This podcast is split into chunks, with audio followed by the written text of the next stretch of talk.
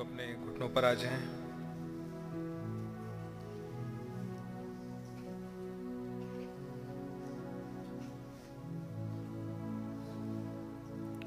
अपने सिर अपने प्रभु की हजूरी झुकाएँगे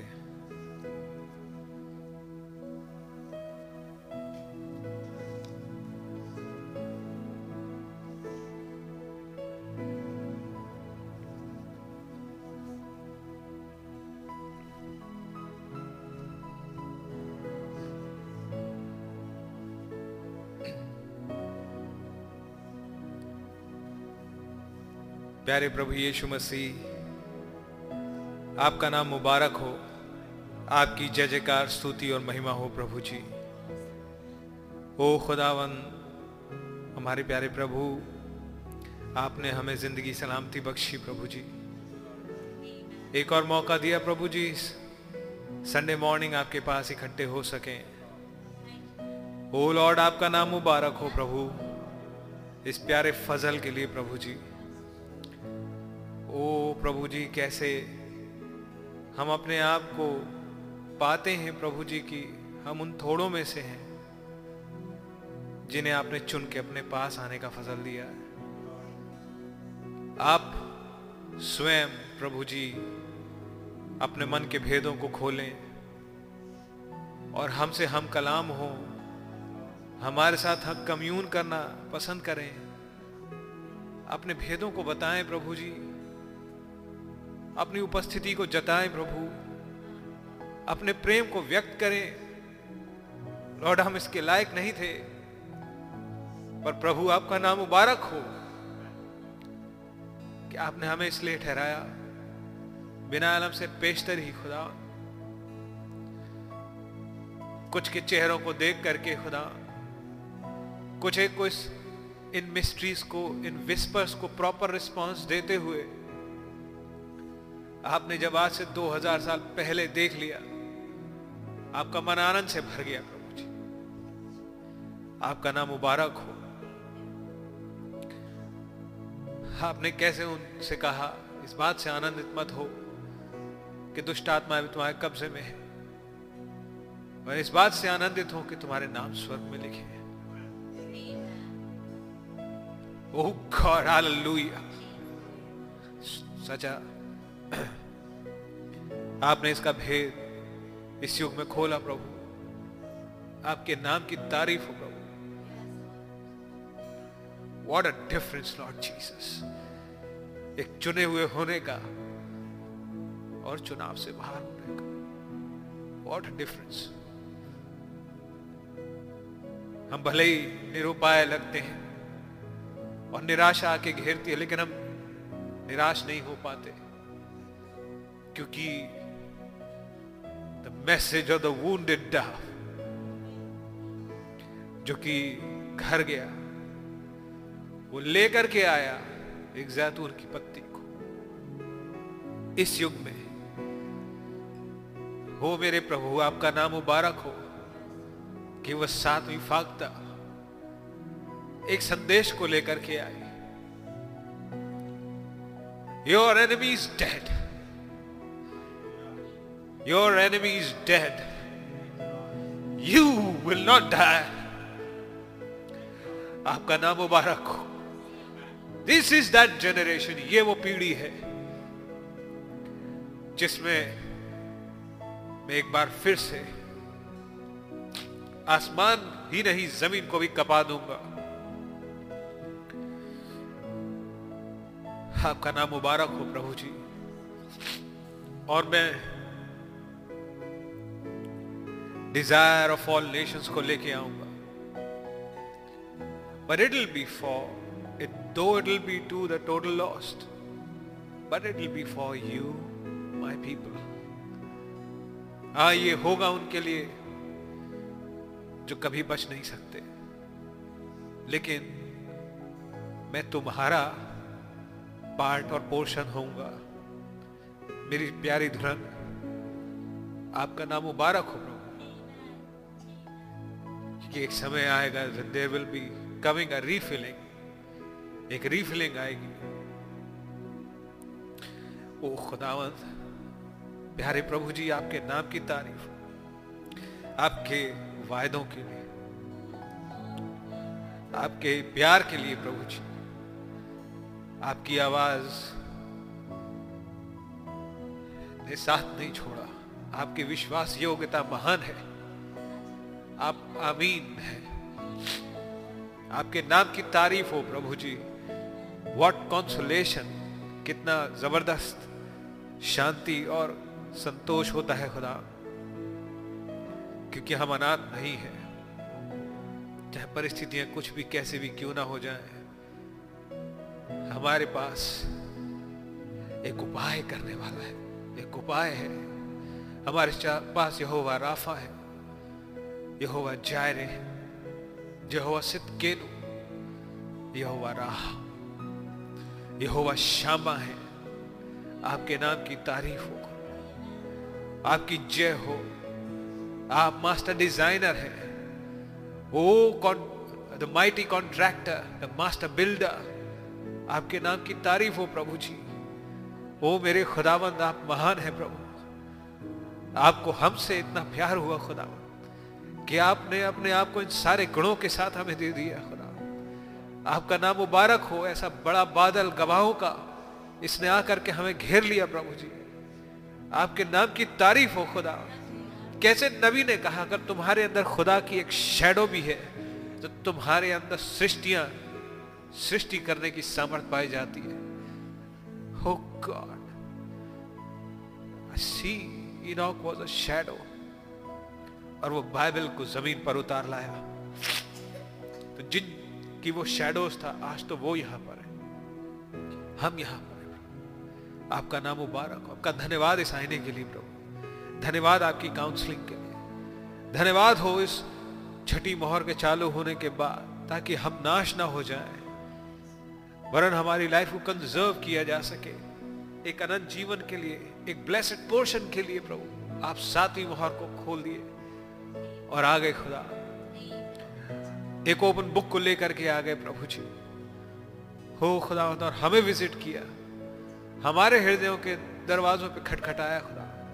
हमें वो झुंड होने का शर्फ दिया जो दरवाज़ा खोल सके आपके लिए। आपका नाम मुबारक हो प्रभु जी। A promise of a key, Lord Jesus. That super faith, perfect faith, Lord Jesus. आपके नाम की तारीफ़ हो। इस वॉर्म होल को खोल दिया खुदा, ताकि हम यहाँ से निकल के जा सके। ओ लॉर्ड जीसस हमें उस चार्ज ऑफ़ फेथ की ज़रूरत है खुदा, ताकि आप अपने संपूर्णता में जहूर में आ सके, हम में होते हुए। खुदा, हमें हमारी आँखों को खोले। हमारे हृदयों को कुकिन करें, प्रभु जी। अपनी सोच और मेंटालिटी और आइडियाज़ के आयाम से निकाल लीजिए प्लीज़ और आपकी सोच, आपके थॉट्स में उठा लीजिए, प्रभु जी।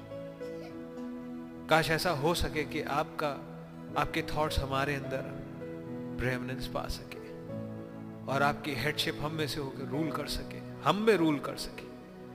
आपका राज्य है ओ खुदा। इस स्वर्ग के राज में सब कुछ खमीर नहीं था, प्रभु। हर कोई मूर्ख नहीं था। कुछ थे जो आपके थे, खुदा। प्रभु जी, प्लीज़, अपने लिए उठा लीजिए, खुदा। इस आयाम से उठा उड़ा ले चलिए। जो भाई बहन रास्तों में जल्दी से पहुँचने का फजल दें फजल दें प्रभु जी, कि हम आज की मीटिंग्स में आपकी आवाज़ को सुन सकें। फॉलो ऑन कर सकें, खुदा। प्रॉपर रिस्पॉन्स दे सकें। खुदा, सिर्फ़ हाँ और आमीनों के द्वारा ही नहीं, जीवनों के द्वारा, खुदा। पैर प्रभु जी, आइए, टेक चार्ज लीजिए। प्रत्येक भाई बहन जो इस पुलपिट से जुड़ा है, खुदा, आपकी ओर से आशीषित हो सके।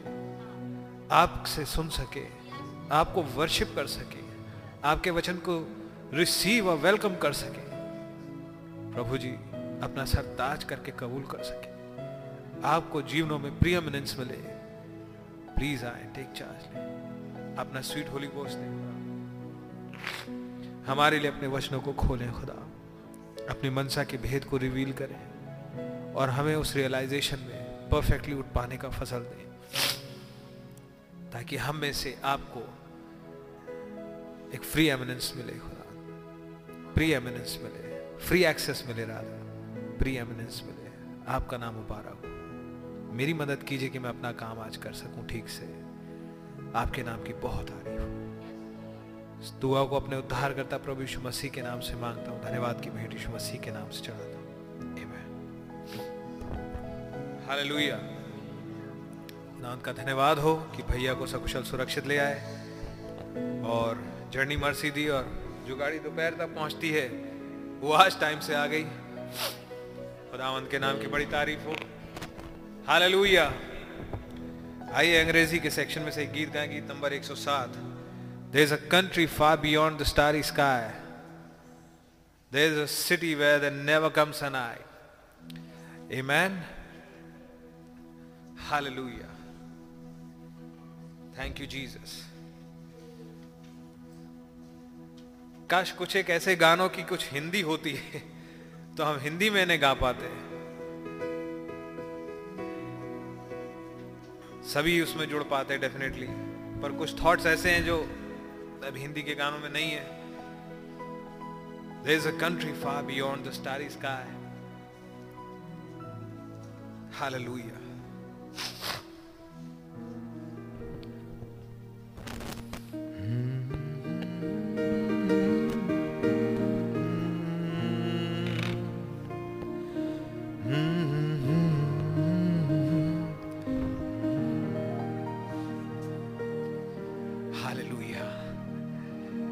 कितने लोगों को एक जुस्तजू है, हम अपने देश लौट के जा रहे हैं। Brother that's are only tie post खुदा के नाम की तारीफ़ हो। One of these days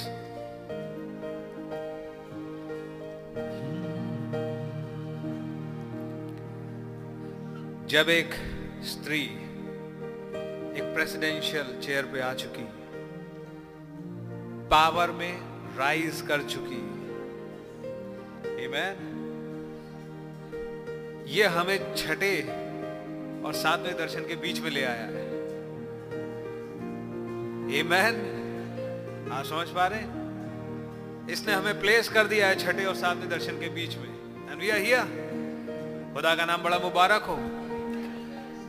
This bride has to rise in power इस दुल्हन को अब पावर में आने की ज़रूरत है। हालेलुया खुदा की तारीफ़ हो। Hallelujah thank you Lord Jesus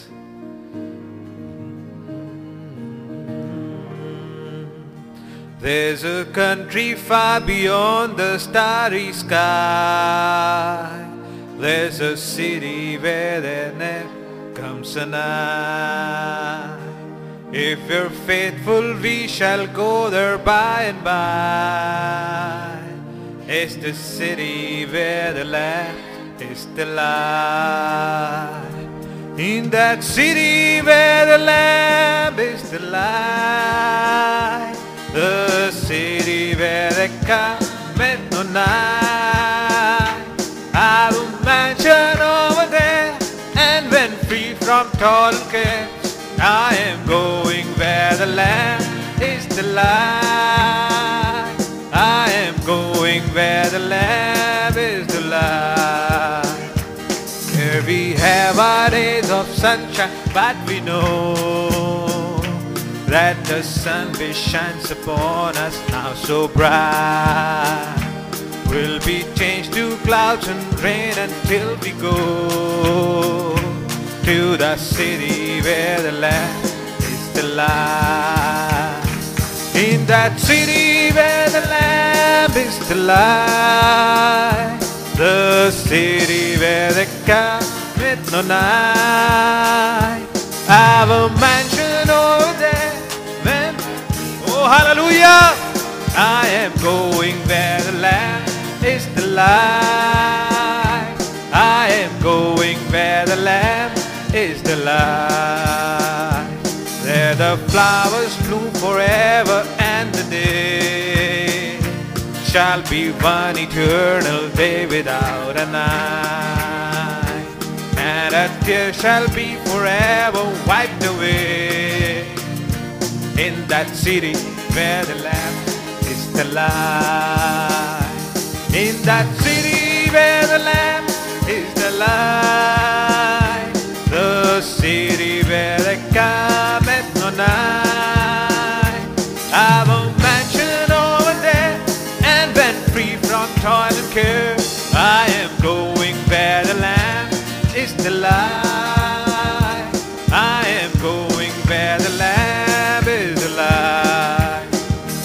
Here we have our disappointments all the while,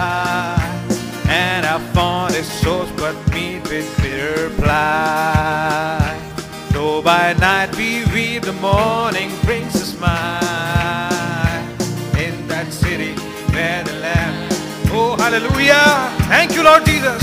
In that city, oh hallelujah, glory, the city where the cometh no night. I've a mansion over there, yes Lord, hallelujah, thank you Jesus.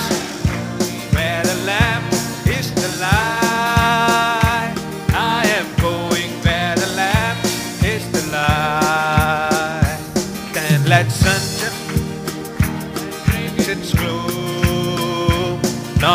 shadow can my blissful soul affright. For I know that up in heaven there is room, amen, in that city where the lamp is the light.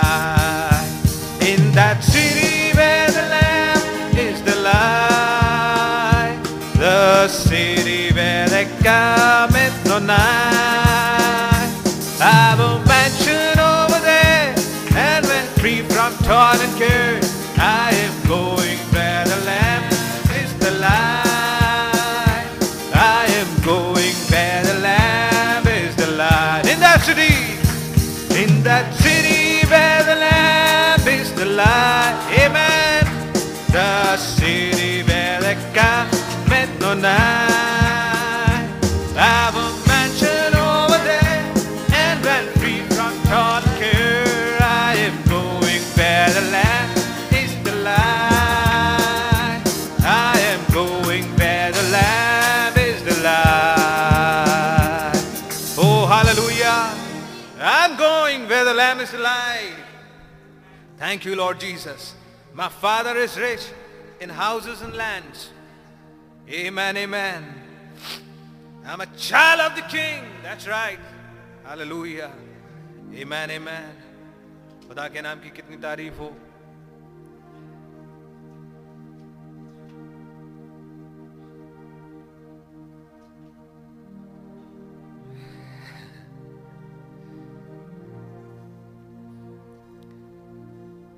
One fifty nine.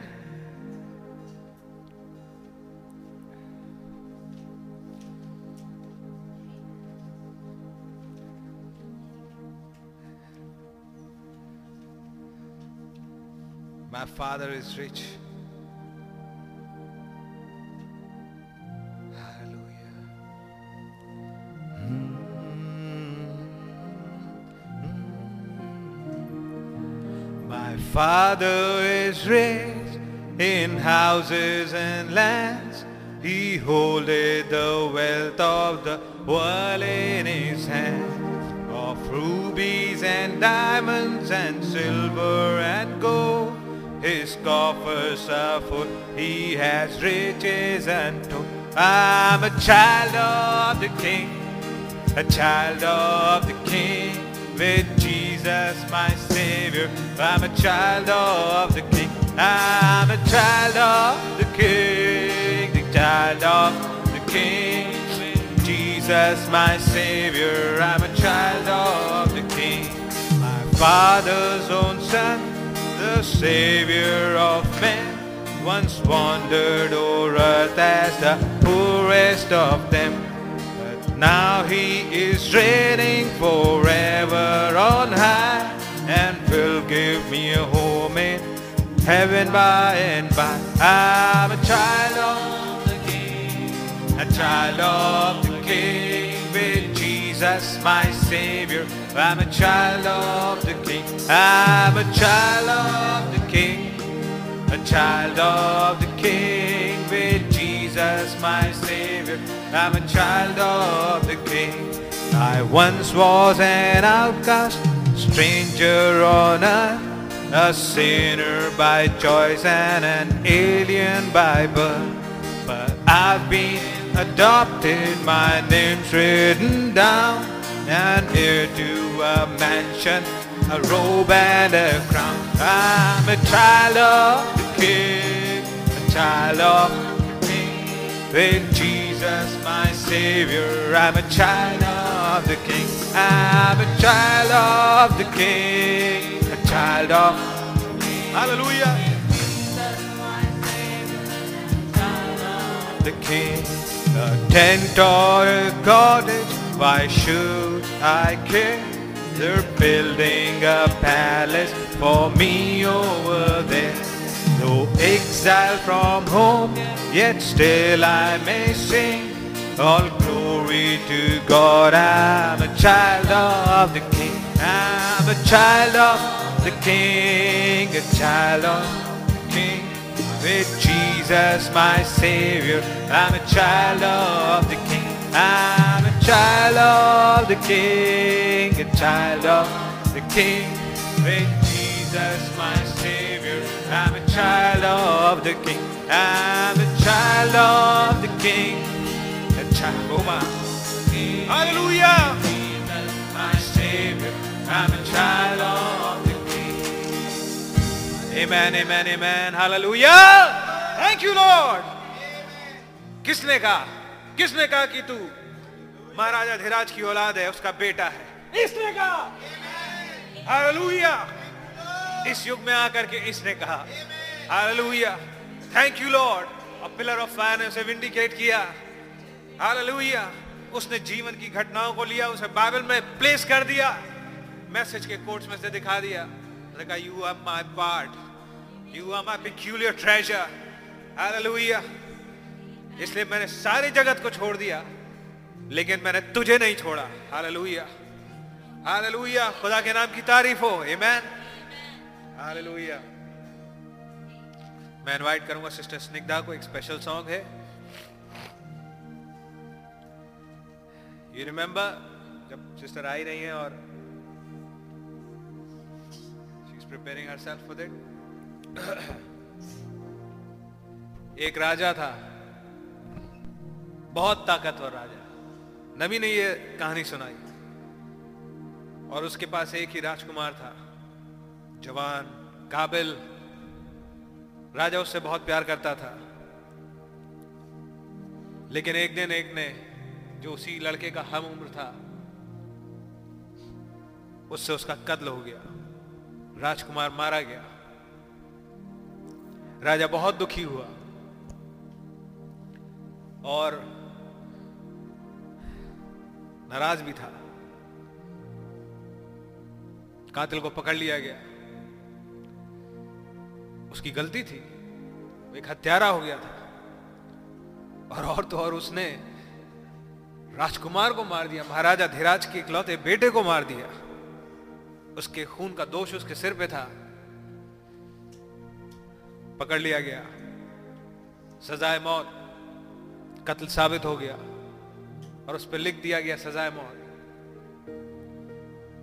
और वो इंतज़ार कर रहा था मारे जाने के लिए एग्जीक्यूशन की एक रात पहले।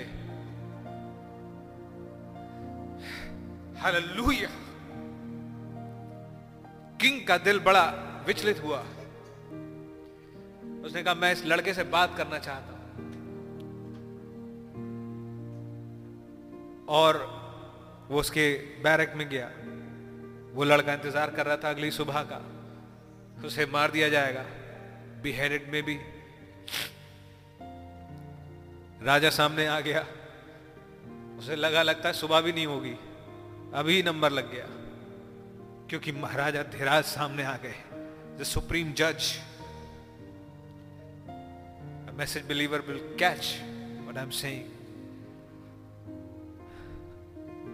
अब तो लगता है कि व्हाइट थ्रोन जजमेंट का भी इंतज़ार नहीं, यहीं पर निपटारा हो जाएगा। सुप्रीम जज आ गए। लेकिन उस जज ने आकर के बस एक बात पूछी, वाह उसके पास उत्तर नहीं था, क्योंकि वो गिल्टी कॉन्शियस था। उसको मालूम था, उससे गलत हुआ। वो कुछ नहीं बोला। वो सिर्फ़, वो ठीक से देख भी नहीं सका राजा की तरफ़। लेकिन राजा ने कुछ और देख लिया। राजा ने देख लिया।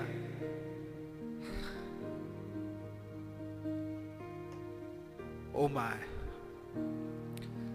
और राजा ने उसका एग्जीक्यूशन रुकवा दिया।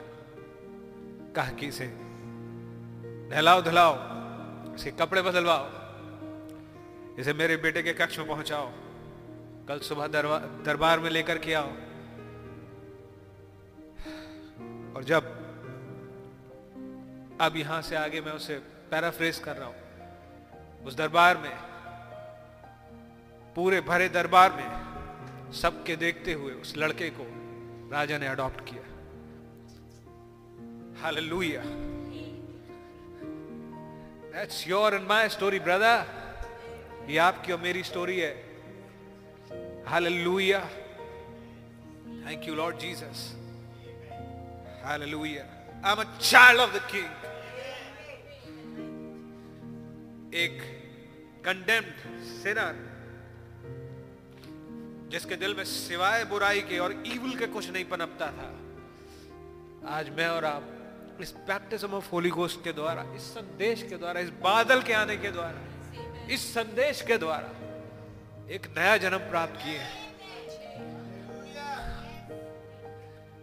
हालेलुया हमारी कुवत नहीं थी कि हम इस संदेश के लिए हाँ और आमीन कह सकते। कुछ लेकिन यहाँ था। हालेलुया। आज भी कितनी गड़बड़ियाँ होती हैं, लेकिन ये फिर आ जाते हैं पुलपिट के पीछे। हर बार every time hallelujah. Thank you Jesus hallelujah. खुदा के नाम की कितनी तारीफ़ हो। I am a child of the king what a consolation brother Hindi का गीत है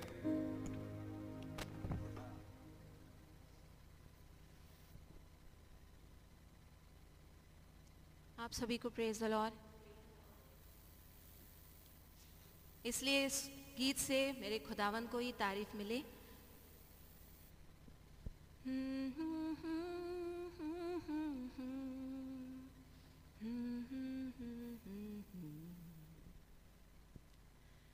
मेरे मन तू सदा कहता रहे। यहोवा ही धन्य है। दिल की गहराई से आराधना उस पवित्र की करें। मेरे मन तू सदा कहता रहे यहोवा ही धन्य है।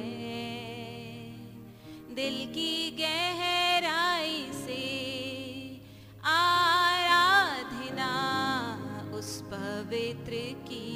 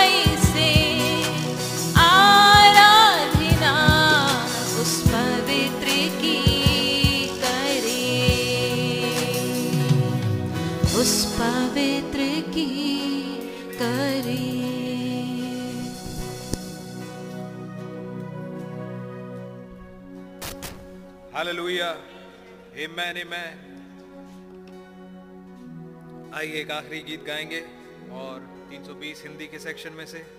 आराधना में है छुटकारा। आराधना में है चंगाई। मैन शरीर प्राण और आत्मा में शांति, आनंद देते हैं। जान से भी प्यारे प्रभु। मैन खुदा के नाम की तारीफ़ आइए अपने हृदयों को तैयार करेंगे। हाल बस सोच के देखो भाइयों, बहनों। सारे ब्रह्मांड का सृष्टि करता सबसे परम पवित्र सर्वोच्च जीव, सर्वोच्च न्यायी। क्या कह सकते हैं आप? सब में का सब कुछ, हर चीज़ उनके लिए। क्या बात सही है? उनकी इच्छा के बिना कुछ नहीं होता। अंतरिक्ष से लेकर के एक एटॉमिक लेवल तक, वो एक स्ट्रक्चर एक डिज़ाइन दे सकते हैं। और एक एटम को भी वैसे ही चला सकते हैं एक सौरमंडल की तरह। क्या कमाल की सोच है। क्या बात सच है? क्या डिज़ाइन है? आई I मीन mean, महान। लेकिन उन्हें भूख हुई तो किसकी? मेरे और आपके साथ की। मेरे और आपके साथ कम्यून करने की। अपने मन की बात कहने की अगर उनको भूख हुई अगर ज़रूरत महसूस हुई तो किसको उन्होंने चुना? मुझे और आपको। हालेलुया। अगर किसी को वो अपने जैसा देख पाते हैं तो वो आप और मैं हैं। भाई साहब, सोच के देखिए ऐसे मैं और आप हैं क्या चीज़? कोई कदर नहीं है हमारी, लेकिन कोई वैल्यू नहीं है। क्या है मुट्ठी भर, चम्मच भर मिट्टी, राख? क्या बात सच है? लेकिन इसमें उन्हें अपने ज्वेल्स दिखते हैं, अपने रत्न दिखते हैं। ओ my God just think of it क्या क्या शर्फ मुझे और आपको उसने दिया है? हालेलुया। कितनी आराधना की जाए कम है भाई साहब। ओ hallelujah. Glory thank you lord Jesus hallelujah. मैं और आप ही तो हैं जिन पर अपने गुणों को उसने खोला है। बेनिफिशरी बना करके। दिखा करके नहीं देखो वहाँ कैसे चंगाई मिली देखो वहाँ वो कैसे हुआ। बेनिफिशरी बना के मुझे और आपको इजहाक की तस, इजहाक की तस्वीर की रियलिटी बना दिया। क्या बात सच है? हालेलुया। My God hallelujah. ओ, मेरे प्रभु, आपका नाम मुबारक हो। आराधना में है छुटकारा।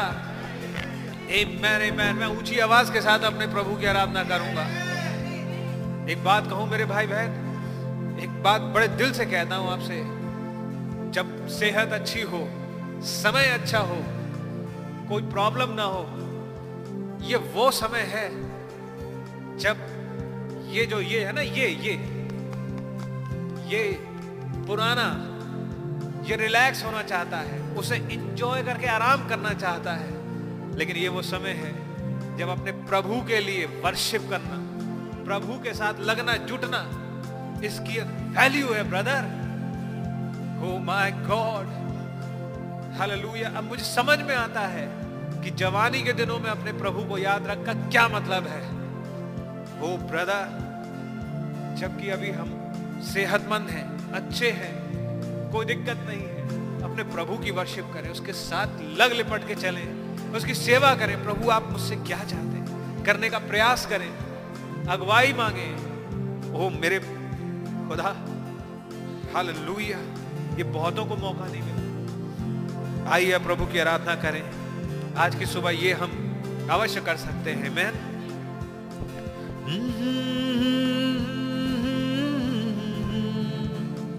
आराधना में है छुटकारा। आराधना में है चंगाई। आराधना में है छुटकारा। आराधना में है चंगाई। शरीर, प्राण और आत्मा शांति आनंद देते हैं। जान से भी प्यार है प्रभु। शरीर प्राण आत्मा में शांति आनंद देते हैं। जान से भी प्यार प्रभु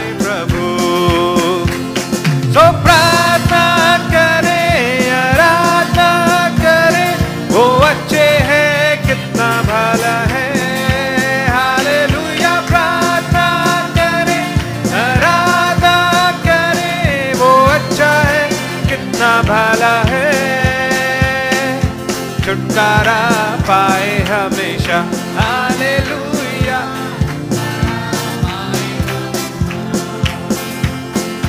छुटकारा पाए हमेशा। हालेलुया। छुटकारा पाए हमेशा। मांगोगे तो मिलेगा।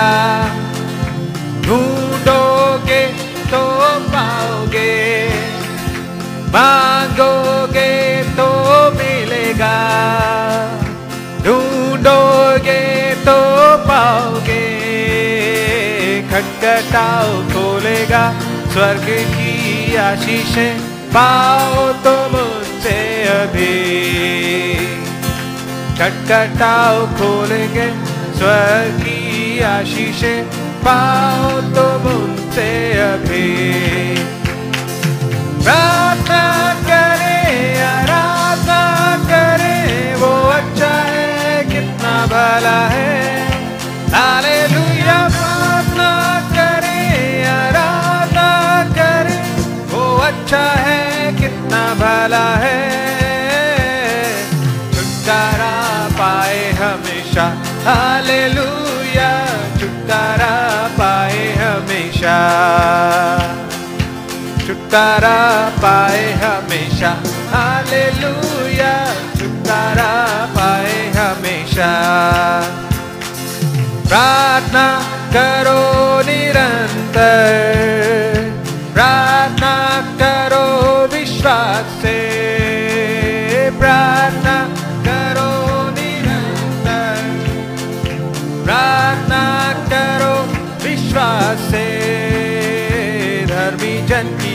प्रार्थना, विश्वास की प्रार्थना खोलती है सारे बंधन। धर्मी जन की प्रार्थना, विश्वास की प्रार्थना खोलती है सारे बंधन। प्रार्थना करे, आराधना करे, वो अच्छा है, कितना भला है। Hallelujah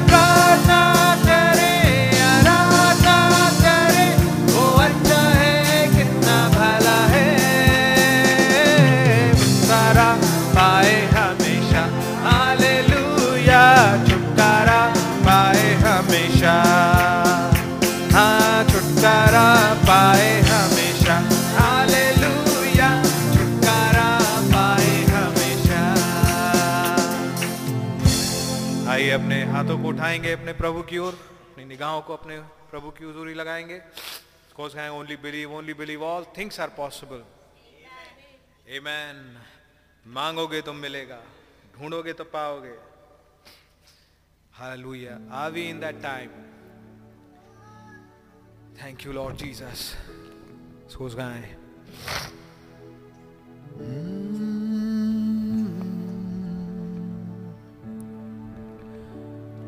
Only. Only oh,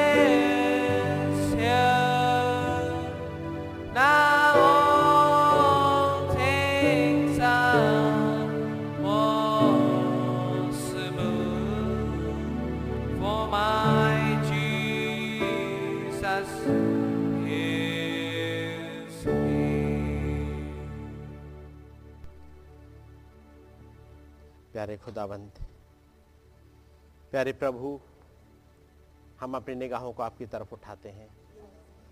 और आपका धन्यवाद करते हैं प्रभु आपके महान अनुग्रह के लिए। ये मौका आपने हमें दिया है। हम अपनी निगाहें आपकी तरफ़ उठा सकें। प्रभु, हम आपको धन्य कर, कहते हैं। आपने हमें बचा लिया है। हो खुदाबंद, इस दुनिया के तमाम क्योस से निकाल लिया है। तमाम गड़बड़ियों से मैं, आपने हमें खींच लिया। उन तमाम अनबिलीफ से प्रभु, आपने हमें बचा लिया। हो खुदाबंद, आपका धन्यवाद करते हैं। आपने है, हमें उस बड़ी बेशा से और उसकी बेटियों से बचा लिया। उस अजगर के चाल से बचा लिया। उस पशु से जो प्रकाश बाग के तेरह में पाया जाता है। और उस स्त्री से जो प्रकाश बाग सत्रह में पाई जाती है। आपका नाम मुबारक हो। आपने अपने दहने हाथ से हमें संभाला। धन्यवाद। हो प्रभु, आपने हमारे लिए किताब उतार दी। हमारे पास तक हमारी ही लैंग्वेज में पहुंचाई है। ताकि हम उन बातों को पढ़ सकें, समझ सकें और एक जीवन जी सकें। आपका नाम मुबारक प्रभु हमारी मदद करें, हमें सिखाएँ और समझाएँ। हमारी विनती को सुने और कबूल करें। इस सुबह के समय प्रभु, हम जबकि आपके पास आए हैं, यदि कोई भाई बहन किसी भी बंधन में हो, उसके बंधन को काट दीजिएगा खुदाबंद और खुदाबंद दया करिएगा, ताकि वो फ्री होकर आपके वचन को सुन सके। यदि कोई बीमार है, आप यहोवा राफा हैं, महान सामर्थ्य खुदाबंद हैं, आप दया करिएगा प्रभु। आपकी मर्ज़ी पूरी हो। अपनी दया, अपने अनुग्रह बनाए रखें। आज की मिट्टी का कंट्रोल आप अपने हाथों में ले, प्रभु, ताकि मैं हट सकूँ, आप आ सकें। प्रभु यीशु मसीह के नाम में, आमेन। जब हम लोग खड़े हैं, निकाल लेंगे लूका की इंजील। और उसका पहला अध्याय।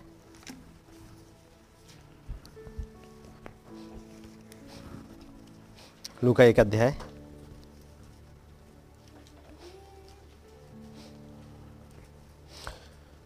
और इसकी छब्बीस में ऐसे में पढ़ रहा हूँ।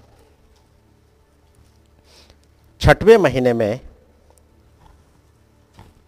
खुदा की ओर से जिब्राइल नामक स्वर्गदूत के स्वर्गदूत गलील के नासरत नगर में कुआरी के पास भेजा गया, जिसकी मगनी यूसुफ नाम दाऊद के घराने के एक पुरुष से हुई थी।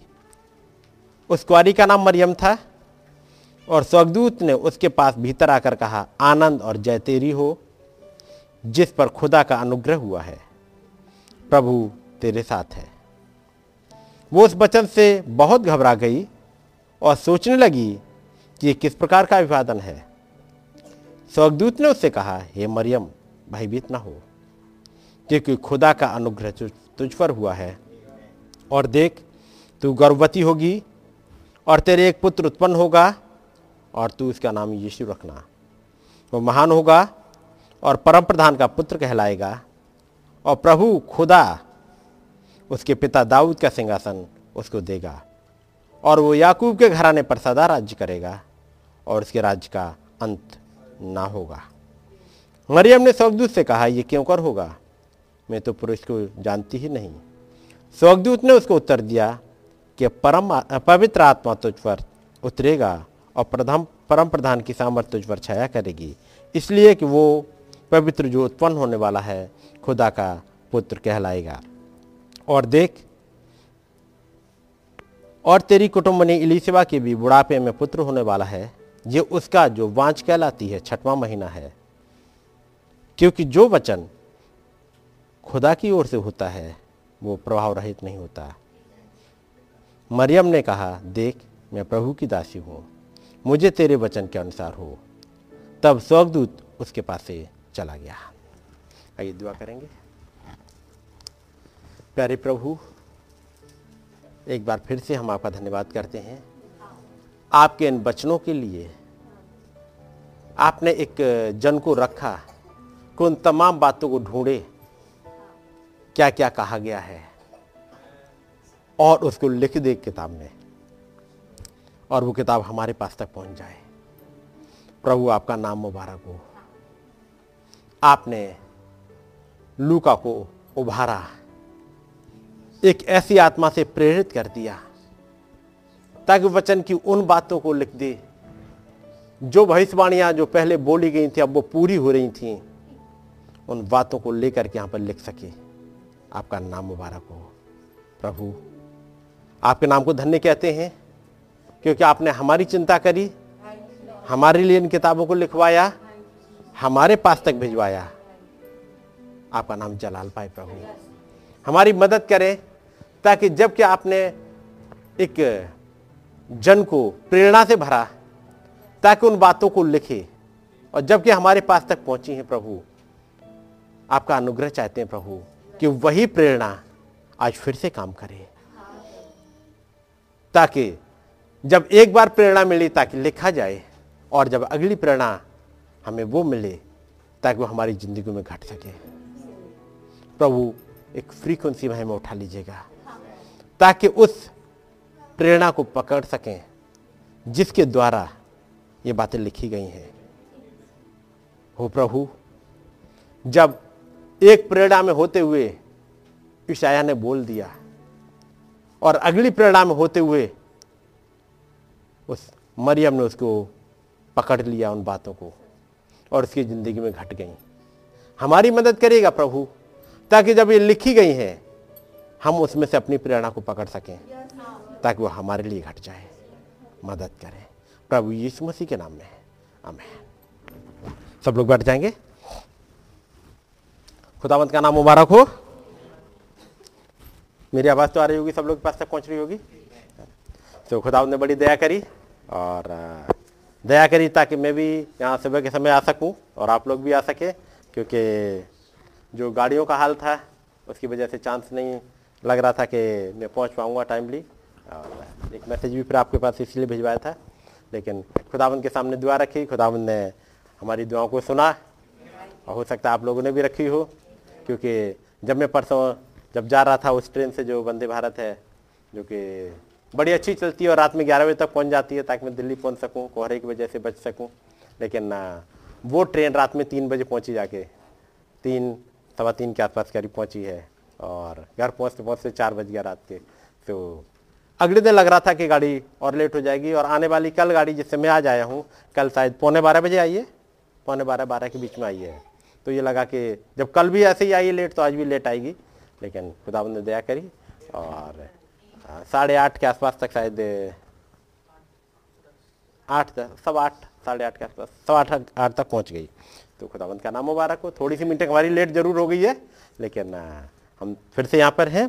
तो खुदावंत के नाम को महिमा मिले और इससे पहले कि मैं आगे बढ़ूँ, मैं चाहूँगा भाई मयूर से कि भाई अंदर तक जाइए, कुछ किताबों को जो अभी मिली थी ला दे दीजिएगा, ताकि जब कुछ उसमें से पढ़ेंगे तो आसान हो जाएगा सब लोगों के लिए। जो 31 दिसंबर को जो किताब इनाग्रेट हुई थी, वो आपने देखी होगी। ये वाली किताब थी। और इसमें से कई एक मैसेज आप सुन चुके हैं, जो मेरे पास जो इंग्लिश में थे, उसमें से मैंने पढ़ के आप लोगों को सुनाया था। और अब आपके पास, आपकी लैंग्वेज में, आपकी, जैसे आप पढ़ सकें। और वो है स्पीक टू द माउंटेन इस पहाड़ से बोल। अब खुदाबंद ने कहा था इस पहाड़ से बोल। कहाँ पे कहा था?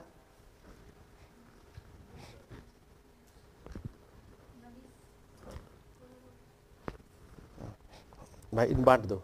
एक एक पर, एक एक करा दे दो। भाई, सिस्टर किरण को दे दीजिएगा और सिस्टर ममता और, एक दे दीजिएगा और एक, इनको भी दे दीजिएगा। सिस्टर अनीता और, इनके लिए एक दे दीजिएगा। उधर उधर दे दीजिएगा पीछे की तरफ़ सिस्टर के लिए। और एक उधर आंटी के लिए दीजिएगा, एक अपनी ले लीजिएगा, और भाई सुनील की दे दी। जी तो एक फिर एक इधर रख लो ताकि तुम लोग इसमें देखते जाओ, और एक आंटी की दे दो पीछे। और और चाहिए अभी पढ़ने के लिए, बाद में फिर जिसके पास एक्स्ट्रा हो जाए वो लौटा दीजिएगा। अभी पढ़ने के लिए चाहिए ले लीजिएगा, अभी तो है मेरे पास में। ठीक है नहीं? एक परिवार के हिसाब से एक किताब है आप लोगों की। लेकिन अभी पढ़ने के लिए मैं आपको दे दे रहा हूँ तो आप वापस बाद में लौटा दीजिए। और किसी के पास रह गए जिसके पास ना मिली हो? हाँ बेटा की दे देना अभी गुड़िया के लिए ताकि जबकि मैं इसमें से पढ़ूँ तो आपके लिए आसान रहे। तो वो किताब अगला है चमत्कारों का यहोवा जहवा ऑफ़ मेरेकिल्स, है ना? चमत्कारों का यहोवा। और फिर अगला है जक्कई द बिजनेसमैन। तो तीनों मैसेज आपने सुने हुए हैं लेकिन अब चूँकि आपकी ही लैंग्वेज में है, ताकि उनको पढ़ पाएँ, सुन पाएँ, और मैं कोशिश करूँगा चूँकि आज लेट हम लोग की मीटिंग स्टार्ट हुई है सुबह, इसलिए मैं चाहूँगा इसमें से ही पढ़ता चलूँगा आपके लिए चीज़ों को, ताकि चीज़ें समझ में आती जाएँ। और मैं पढ़ रहा हूँ जहब ऑफ़ मेरेकिल्स उस वाले मैसेज में।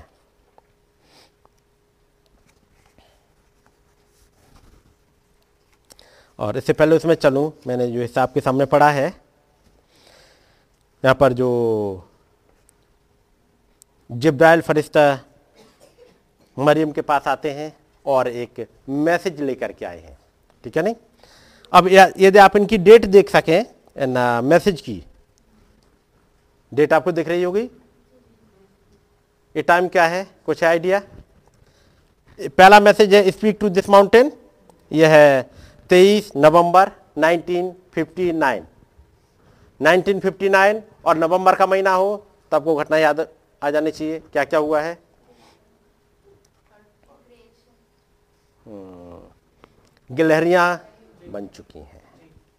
ये समय था अक्टूबर का महीना जिसमें तीन गिलहरियाँ बनी और नवंबर का महीना जिसमें चार थी।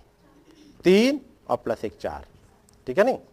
अक्टूबर के महीने में थी, वो तीन लाल गिलहरियाँ हैं और जो नवंबर में है, क्योंकि दूसरी जगह जग गए हैं, उनको और वहाँ पर वो सिलेटी कलर की हैं, ठीक है नहीं?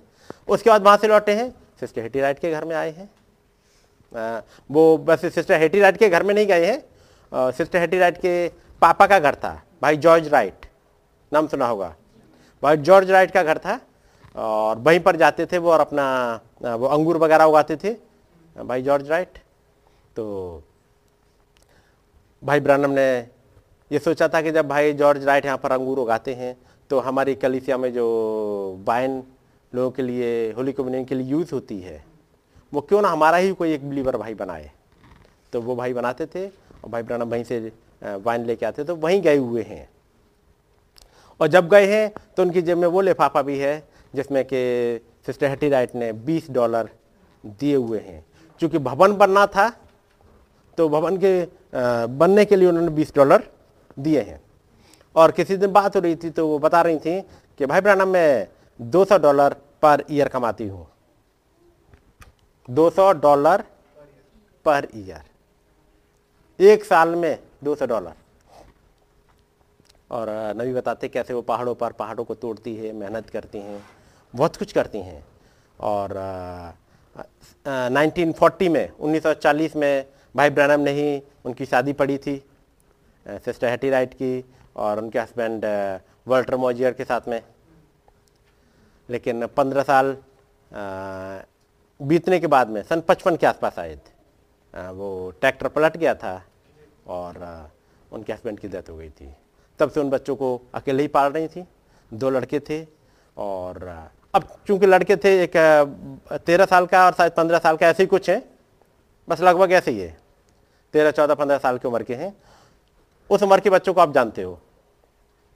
वो स्टार्टिंग होती है टीनेजर की। सबसे ज़्यादा ऊधमी और फिर माँ के लिए है। क्यों सुने? अमेरिका में वैसे भी सुनने का कल्चर नहीं जल्दी। उसके बाद पापा भी नहीं हो। और के लिए दोनों बच्चों को पाल रही होती हैं। और जब भाई ब्रानम पहुँचते हैं भाई जॉर्ज राइट के घर में तो वहाँ बैठे हुए हैं, बातचीत करने, वो वाइन लेने के लिए गए हैं, उनके साथ में दो तीन लोग और हैं। और थोड़ी देर में वो जब बैठे हैं, जबकि बातचीत कर रहे हैं वहाँ पर, अचानक उन्हें एक ट्रैक्टर की आवाज़ सुनाई देती है। पता लगा, सिस्टर हैटी राइट अपने दोनों बच्चों के साथ अपने ट्रैक्टर पर बैठ के, जो उनकी खेती किसानी के लिए था, उसको ट्रैक्टर को लेके आ जाती हैं। वो वहाँ से अपने जो पापा का घर था उनका, वहाँ से दो मील दूरी थी जहाँ पर उनका घर था। सिस्टर हेटी राइट का तो वहाँ से जैसे उन्हें पता लगता है कि भाई ब्रानम आए हुए हैं। तो ऐसी कोई फेलोशिप वो छोड़ना नहीं चाहती थी। तो जैसे ही पता लगा कि हाँ भाई ब्रानम आए हुए हैं उन्होंने अपने बेटों से बेटों के साथ में और ट्रैक्टर पर चली आई हैं। जी?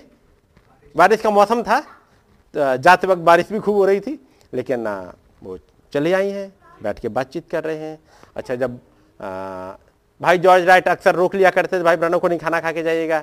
तो सिस्टर एडिथ कहती हैं, जो सिस्टर हेटी राइट की बहन है छोटी, वो कहती हैं कि भाई ब्रनम से, क्योंकि वो उनके लिए घर की तरह था। वो घर भाई राइट का जॉर्ज राइट का घर उनके लिए घर की तरह था और उनके चर्च के लोग थे, बड़े प्यारे से लोग। तो वो खाना खिला के ही भेजते थे। तो सिस्टर एडिथ ने बोला, जो कि एक लंबे समय से व्हील चेयर पे है।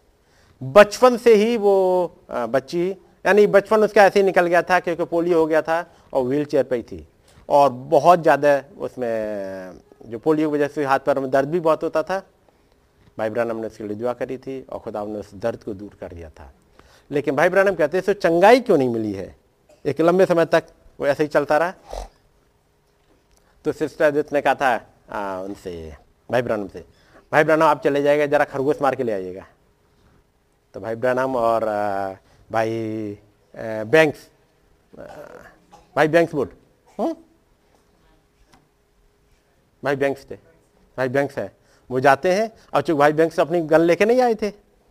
भाई ब्रानम के पास हमेशा गन होती थी। तो भाई हाँ तो भाई बैंक्स ने भाई सेल्बी की जो लगभग उन्हीं की उम्र के थे। भाई सेल्बी जो भाई जॉर्ज राइट के बेटे थे सिस्टर राइट के भाई भाई उनसे गन मांगी और दोनों लोग चले गए थे। और जबकि मौसम बहुत ख़राब था यानी बादल बस टपकने को तैयार थे। लेकिन खुदावंद ने रहम किया कि जब तक ये दोनों लोग लौट नहीं आए घर पर वापस तब तक बारिश रुकी रही जब वो आए उसके बाद बारिश स्टार्ट हुई। सिस्टर हेटी भी आ गई हैं माँ बातचीत कर रहे हैं। उसके बाद भाई ब्रनम उन तमाम घटनाओं को बताते हैं। वो आपने सुनी है ठीक है नहीं? ये घटना हो गई शायद 12 अ, नवंबर की है। 8 नवंबर के आसपास वो गिलहरियाँ बनी हैं दोबारा। 12 नवंबर के करीब शायद। डेट हो सकता है आगे पीछे एक दो दिन हो जाए, वैसे 12 नवंबर जहाँ तक मैं सोचता हूँ। 12 नवंबर वहाँ पहुँचते हैं सिस्टर भाई जॉर्ज राइट के घर में और 15 नवंबर को मैसेज लेके आते हैं, मेरी नई सेवकाई हाँ। उन्होंने उसको नई सेवकाई क्यों कहा? क्योंकि खुदा ने कहा, अब ये तुम्हारी नई सेवकाई होगी। पंद्रह नवंबर को उन्होंने मेरी नई सेवकाई का मैसेज प्रचार किया है और उसके बाद फिर वो चले गए हैं पर सेनोसे सेनोसे में प्रचार करने गए हैं। और वहाँ ये मैसेज प्रचार कर रहे हैं स्पीक टू दिस माउंटेन इस पहाड़ से बोल। इस पहाड़ से बोलने के पीछे कहाँ होंगे वो? अब बताओ, कहाँ पर बोला गया था? इस पहाड़ से बोल। कौन सा रेफरेंस होगा? इस पहाड़ से कह दो। यहाँ से उखड़ जा, समुद्र में जाकर जी, ठीक है नहीं? तो कहाँ होगा ये? याद रखिए, मरकुस ग्यारह। मरकुस ग्यारह। मरकुस ग्यारह में कुछ है। ये वो घटना है जब अंजीर का पेड़ सूख गया है। ठीक है नहीं? अंजीर का पेड़ सूख गया है चेलों ने कहा, प्रभु, ये तो सूख गया। तब प्रभु ने एक बात कही, यह तुम इस पहाड़ से कह दो से उखड़ के यहाँ से चला जा और समुद्र में जा गिर तो वैसा ही हो जाएगा। बात समझ रहे ना? और उसके बाद मैं एक हिस्से को पढ़ रहा हूँ, चलिएगा। पहले इस मैसेज में आऊँ, उससे पहले।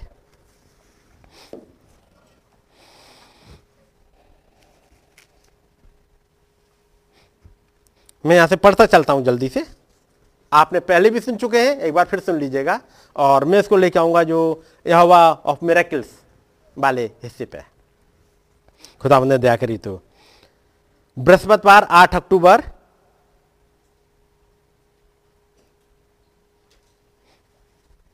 Nineteen fifty nine.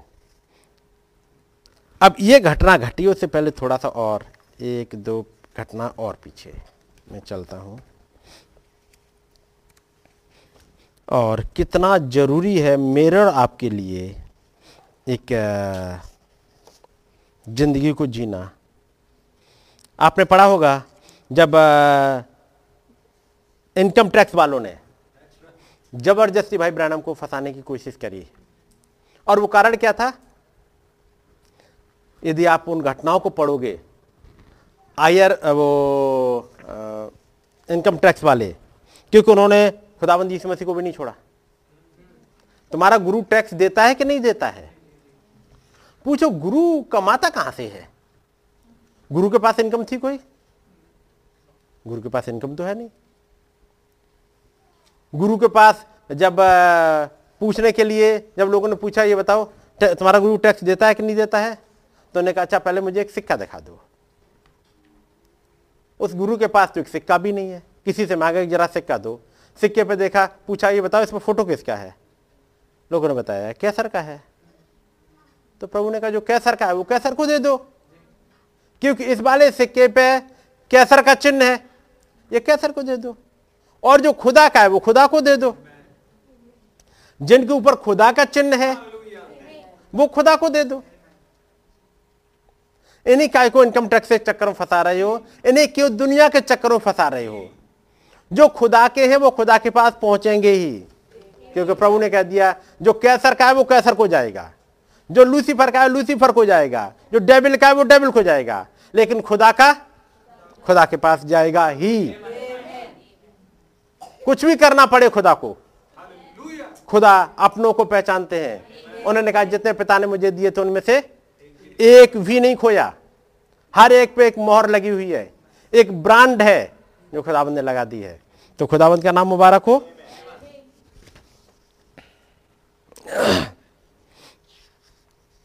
अब देखिएगा। भाई ब्रानम की मीटिंग जब चल रही थी, ये 1959 पे मैं चल रहा हूँ, क्योंकि वो एक समय है। उन दिनों में ये आईआरएस यानी इंटरनल रेवेन्यू सर्विस इन्होंने बड़ी वो खोजबीन करना स्टार्ट कर दिया। पिछले चार सालों से उन्होंने भाई ब्रनम के जो अकाउंट थे उनको आ, उनकी जाँच पड़ताल करना स्टार्ट कर दिया। और पिछले चार साल में कई बार उन्होंने जाँच पड़ताल की लेकिन उन्होंने कहीं पे कोई इरेगुलरिटी समझते हैं ना? जिसे कहते हैं कोई कमी कोई गड़बड़ी कहीं नहीं मिल पाई। पूरी टीम लगी थी। कोई ऐसा नहीं मिला जिससे कि वो ये प्रूव करें कि गलत धन का गलत इस्तेमाल किया गया हो। सो so, आईआरएस के एजेंटों ने अपनी कार्यनीति को बदल दिया। अपने अब ऐसे तो नहीं फंसा पाए। क्योंकि वो ये बहुत से लोगों को पसंद नहीं था। याद होगा जब जर्मनी की मीटिंग थी लोग चाह रहे थे कि भाई ब्रहणम आए लेकिन वहाँ के पूरे चर्च ने इकट्ठे होकर के उन लीडर्स ने पूरी कोशिश करी कि उसे होने नहीं देंगे मीटिंग को। और हर जगह से उन्होंने बंद करा दिया। तब वहाँ पर डॉक्टर गोगनवेल गए, ये पता करने के लिए कि क्या करें। वो केस को ले गए कोर्ट में। उसके बाद भी वहाँ भी उन्होंने वो केस को यानी मीटिंग के लिए अलाउ नहीं करने दिया भाई ब्रनम को। नहीं अलाउ किया। क्योंकि वहाँ पर लोग विश्वास करते, वहाँ की जो चर्च था वो विश्वास करता था कि खुदाबंद यीशु मसीह कुआरी से पैदा नहीं हुए हैं। वो विश्वास करते थे। और उनका लीडर जो अंगली का नाम आपने सुना होगा। वो चाह नहीं रहे थे कि भाई ब्रनम यहाँ पर आए। लेकिन लोग चाह रहे थे। तो कौन नहीं चाह रहा था? वो सिस्टम उसके लीडर्स जबकि लोग चाह रहे थे उन्हें ज़रूरत थी चंगाइयों की। और जब ये सब कुछ हुआ डॉक्टर गुगनवेल कोर्ट तक ले गए इस केस को कुछ नहीं बात बन पाई। लेकिन एक बात हुई वो जब वो खुदावंत के पास गए खुदावंत ने एक तरीका दिखा दिया। और वो तरीका ये था कि जब आ, आ, जर्मनी को जब फ्रीडम मिली थी यानी वो लड़ाई की वजह से तो वो हिस्सा वो सिटी जिसे कहेंगे जर्मनी चार हिस्सों में वो हो गया था। आ, जो जब लड़ाई हो रही जिस आर्मी ने यहाँ कब्जा कर लिया वो उसके एरिया में आता था। एक अमेरिका के एक फ्रांस का एक रूस का और एक और शायद किसी का था। और उसी के अकॉर्डिंग वहाँ का रूल चलता था। तो खुदाबंद ने दिखा दिया और तब जहाँ अमेरिका का रूल चलता था, वहाँ पहुँच गए थे भाई गोगनबेल वहाँ जाके बात कर रहे हैं कि हम चाह रहे हैं ये मीटिंग के लिए। तो उन्होंने पूछा, दिक्कत क्या है? डॉक्टर गोगनवेल ने जब बताया तो वहाँ ये बताया कि जो, वो नहीं चाह रहे कि चर्च नहीं चाह रहा कि वो भाई ब्रनम आए कह रहा, ना, कि दिक्कत क्या उस आदमी के साथ में? कि दिक्कत यह है कि जब वो आदमी आता है, दुआ करता है और रिज़ल्ट मिलते हैं, भारी जीत प्राप्त होती है, लोग चंगे हो जाते हैं। अच्छा। चंगे हो जाते हैं। वैसे इसका नाम क्या है? तो बताया विलियम ब्रहनम अमेरिका से। और वो आदमी अमेरिका से ही था, क्योंकि वो उस वाली एरिया में अमेरिका का राज्य चल रहा था। वो आदमी, उस आदमी ने जल्दी से अपनी कुर्सी पीछे खिंच- खिंचकाई खड़ा सा हो गया। कह रहे, विलियम ब्रैनम उसने तो मेरी आंटी आंटी है शायद, आंटी के लिए या मदर के लिए, किसी के लिए? है? या माँ के लिए। दुआ करी थी और वो चंगी हो गई थी तो बहुत वो अपने व्हील चेयर से नहीं उठ पाती थी, लेकिन वो बिल्कुल ठीक हो गई हैं। आप भाई ब्रानम से कहिएगा कि वो आए, मैं करूँगा अरेंज और फिर वो अरेंज हो गई थी। तो यानी आप सोचो कि एक सेवकाई में आगे बढ़ना, सारे लोग खड़े हो जाएँगे वचन सुनने के लिए? नहीं। डेविल सुनने के लिए तैयार करेगा क्या लोगों को? वो हर एक रुकावट करेगा। अब यहाँ पर ये आईआरएस है, उसने पूरा प्लान कर लिया। उन्होंने क्या करा? अपनी नीति बदल दी और कहा, यदि किसी भी चेक पे भाई ब्रैनम का नाम लिखा हुआ है तो उनकी पर्सनल आ गई। वो लोगों ने दिया भाई ब्रैनम के लिए मीटिंग्स होनी, जो कैंपेन्स होती बड़ी बड़ी जिसमें हज़ारों डॉलर का खर्च आता है, लाखों डॉलर का आ जाता है, जबकि आप देखोगे कैलिफ़ोर्निया में तो पंद्रह हज़ार डॉलर की कमी पड़ गई थी। यदि पंद्रह हज़ार डॉलर की कमी पड़ गई थी तो पूरी मीटिंग का खर्चा कितना आया होगा? पंद्रह हज़ार तो कम पड़े थे, वो हिस्सा था। और उसके लिए धन कहाँ से जुटाते जुटाते थे लोग? या तो लोग दान देते थे, या जो ऑफरिंग आती थी। क्योंकि भाई ब्राह्मण में कहा, मैं मांगूँगा किसी से कभी भी नहीं। मेरी जरूरतें खुदाबंद ही पूरी करेंगे। सुना होगा आपने। सो लोग देते थे, भाई ब्राह्मण उस वाली कैंपेन के लिए हम दे दे रहे हैं। उस वाली कैंपेन के हम दे दे रहे हैं। लेकिन दे कैसे तो ज़्यादातर लोग क्या करते थे, उन्होंने भाई ब्रानम का नाम लिख दिया। विलियम ब्रानम भैया। और उन्होंने लिया उस चेक पे, अब वो जमा होना है जो ट्रस्ट बना हुआ था ताकि वो कैंपेन का खर्चा उठाए उनके लिए। तो भाई ब्रानम ने साइन किया और दे दिया उनको, भैया, जमा कर देना। तो वो ट्रस्टी वहाँ पर लेकर के उस पैसे को और कैंपेन के लिए यूज़ करा करते थे। अब वो पैसा आया, भाई ब्रानम ने नहीं निकाला ट्रस्टीज लोगों ने निकाला और वो कैंपेन के लिए चला गया। ये भी पता है कहाँ गया है? ये भी है पूरा रिकॉर्ड पैसा ये चेक किस अकाउंट में गया? ये भी है वहाँ। और आ, खर्चा कहाँ? ये भी रिकॉर्ड में है क्योंकि उसमें कहीं कोई पकड़ नहीं पाए कहाँ गया। अच्छा और बाई चांस इस कैंपेन के बाद कुछ पैसा बच गया होता था। तो वो दूसरे लोगों को जिनकी कैंपेन और होनी है कोई और दूसरे मीटिंग में जा रहे हैं दूसरे मिशनरी सर्विस में उनमें दे दिया उन्होंने। वो भी रिकॉर्ड में है सब कुछ। अब उन्होंने क्या प्लान किया? कि जो कुछ भाई ब्रैनम के नाम से आया चेक, वो भाई ब्रैनम का है। वो उनकी व्यक्तिगत पूंजी हो गई हो, चाहे वो धन सीधा ब्रहनम टबरनकल के बैंक खाते में क्यों ना चला गया हो। लेकिन वो, भाई ब्रहनम के नाम जोड़ दिया। जबकि लोग अपने धन को उनकी सभाओं के लिए दान स्वरूप देते थे, वे अक्सर चेक विलियम ब्रहनम के नाम पर लिख देते थे। बजाय विलियम ब्रहनम कैंपेन्स के लिखते। उन्होंने विलियम ब्रैनम के नाम लिख दिया बजाय ये लिखते विलियम ब्रहनम कैंपेन्स, इसमें जाना चाहिए चेक। वो लिख दिया, भाई ब्रहनम का ही नाम। भाई ब्रहनम अब जैसे आपको ही जाना है, आपको ही देना है। दे दिया।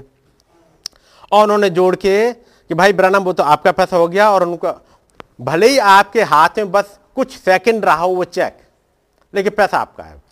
उस पर टैक्स देना पड़ेगा।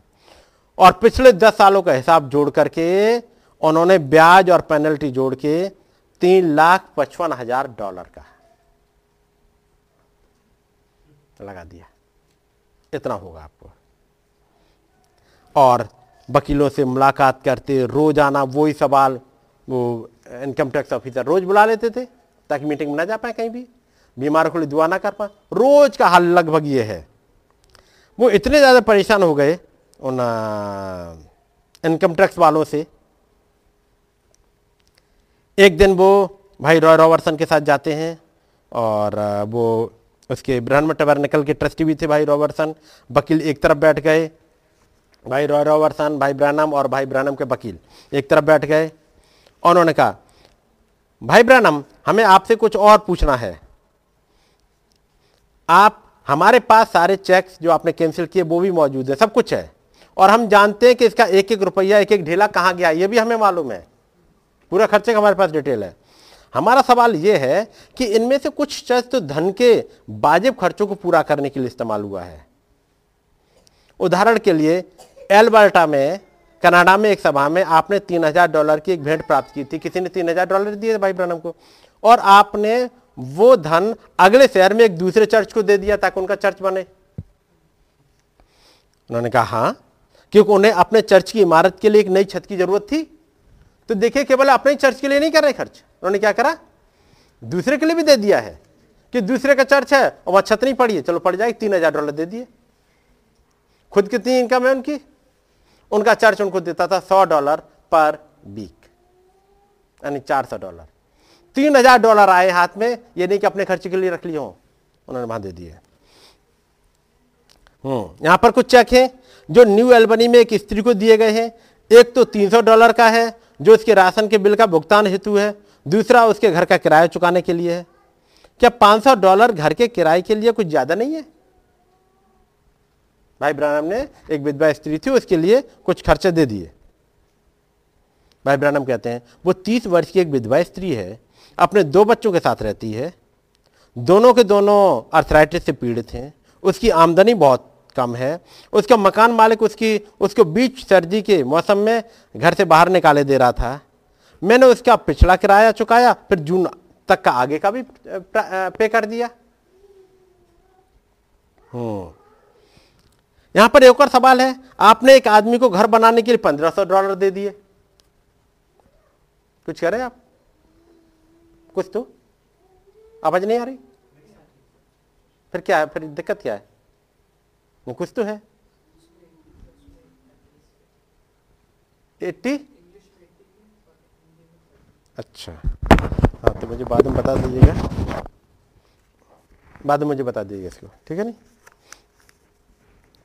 हो सकता है प्रिंटिंग में गलत हो गया हो। हाँ पंद्रह सौ डॉलर दे दिए।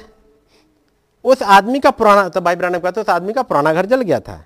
आप क्या करेंगे?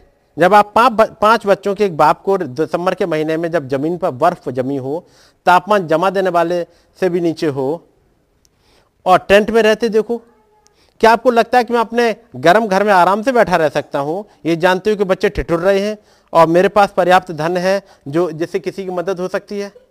हाँ। क्या ये बात ट्रस्टियों को मालूम थी? अब यहाँ तक तो कुछ नहीं कर पाए, चेक कहाँ गया, वो सारा रिकॉर्ड है, किसको कहाँ दिया है? अब पॉइंट कहाँ आया क्या ये बात ट्रस्टियों को पता है? बेटा, इसको बंद कर दो फ़िलहाल।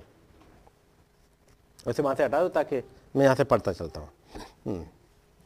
तुम चेक करते जाना कि मैं जो पढ़ रहा हूँ उसमें ट्रांसलेशन में तो चेंज नहीं है, लेकिन यहाँ से हटा दो अभी। क्या ट्रस्टियों की बात मालूम थी? आपने धनराशि दे दी उन्हें? उन्होंने कहा, नहीं, उन्हें नहीं पता था। आपने उन्हें क्यों नहीं बताया? ट्रस्टीज को क्यों नहीं बताया? सवाल देखिएगा जो।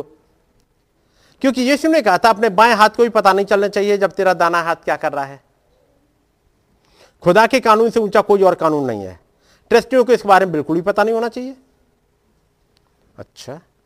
हम जानते हैं कि आपको उन्हें बताना चाहिए था। आपके अभिलेखों के अनुसार आपने दसियों हज़ार डॉलर इन वर्षों के दौरान कई कई व्यक्तियों को दे दिए, जिनमें से ज़्यादातर पता है, ज़्यादातर वो हैं जिनको ट्रस्टियों को भी नहीं पता। कि ये कहाँ चला गया?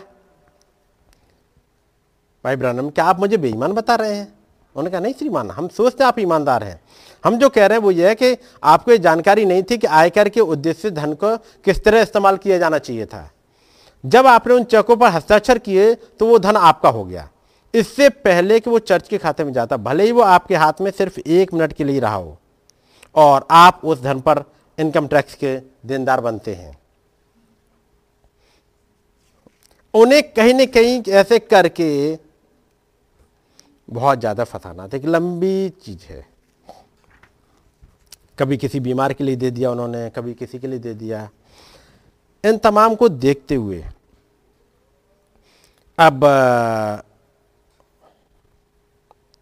इतना ज़्यादा दुखी कर दिया।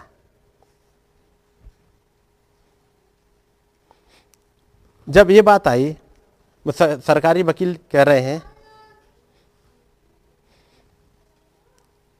उन्होंने कहा, भाई ब्रनम, आप ये बताओ, ये जो आपको जो इनकम टैक्स जो आपने इनकम टैक्स नहीं दिया तो वकील एक चीज़ भूल गए। एक चीज़ भूलना। क्योंकि कैसे साइन करना चाहिए और कैसे नहीं करना चाहिए? तो भाई ब्रनम कहते हैं कि जब चेक पे साइन मैंने किया है, मैं तो उसका वो ट्रेजरर हूँ तो मुझे तो करना ही होगा। कह रहे लेकिन ज़्यादातर चेक आपके नाम से दिए गए न कि ब्रहणम टबरनकल से। और हम आप पर ब्रहणम टबरनकल पर आयकर नहीं लगा रहे हैं। वो तो एक चर्च है। और चर्चों को आयकर अदा करने की न करने की छूट मिली हुई है, यानी उन्हें टैक्स नहीं देना पड़ता है। लेकिन जो आपका जो व्यक्तिगत धन है, वो चर्च के खाते में आना चाहिए। तो भाई ब्रानम ने कहा, लेकिन जैसे मैंने चेक लिखे गया जो मुझे मिले हैं, ये आईआरएस का ही एक एजेंट था जिसने मुझे बताया था कि ऐसे ही आप लोगे तो इनकम टैक्स से बचे रहोगे। तो मैंने अपने हिसाब से थोड़ी किया। आपके ऑफ़िस ऑफ़िस का ही एक आदमी था आईआरएस का ही एजेंट था, जिसने मुझे बताया था कि चे- मैं चेक पर उस प्रकार हस्ताक्षर कर सकता हूँ।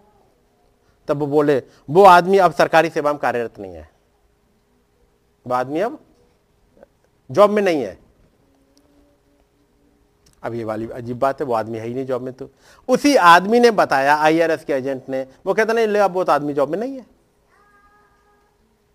भाई ब्रानम कहते हैं, जिन आदमियों ने संविधान लिखा है, लिखा था, वो भी अब सरकारी सेवा में नहीं है। लेकिन संविधान तो बरकरार है कि वो भी हट गया।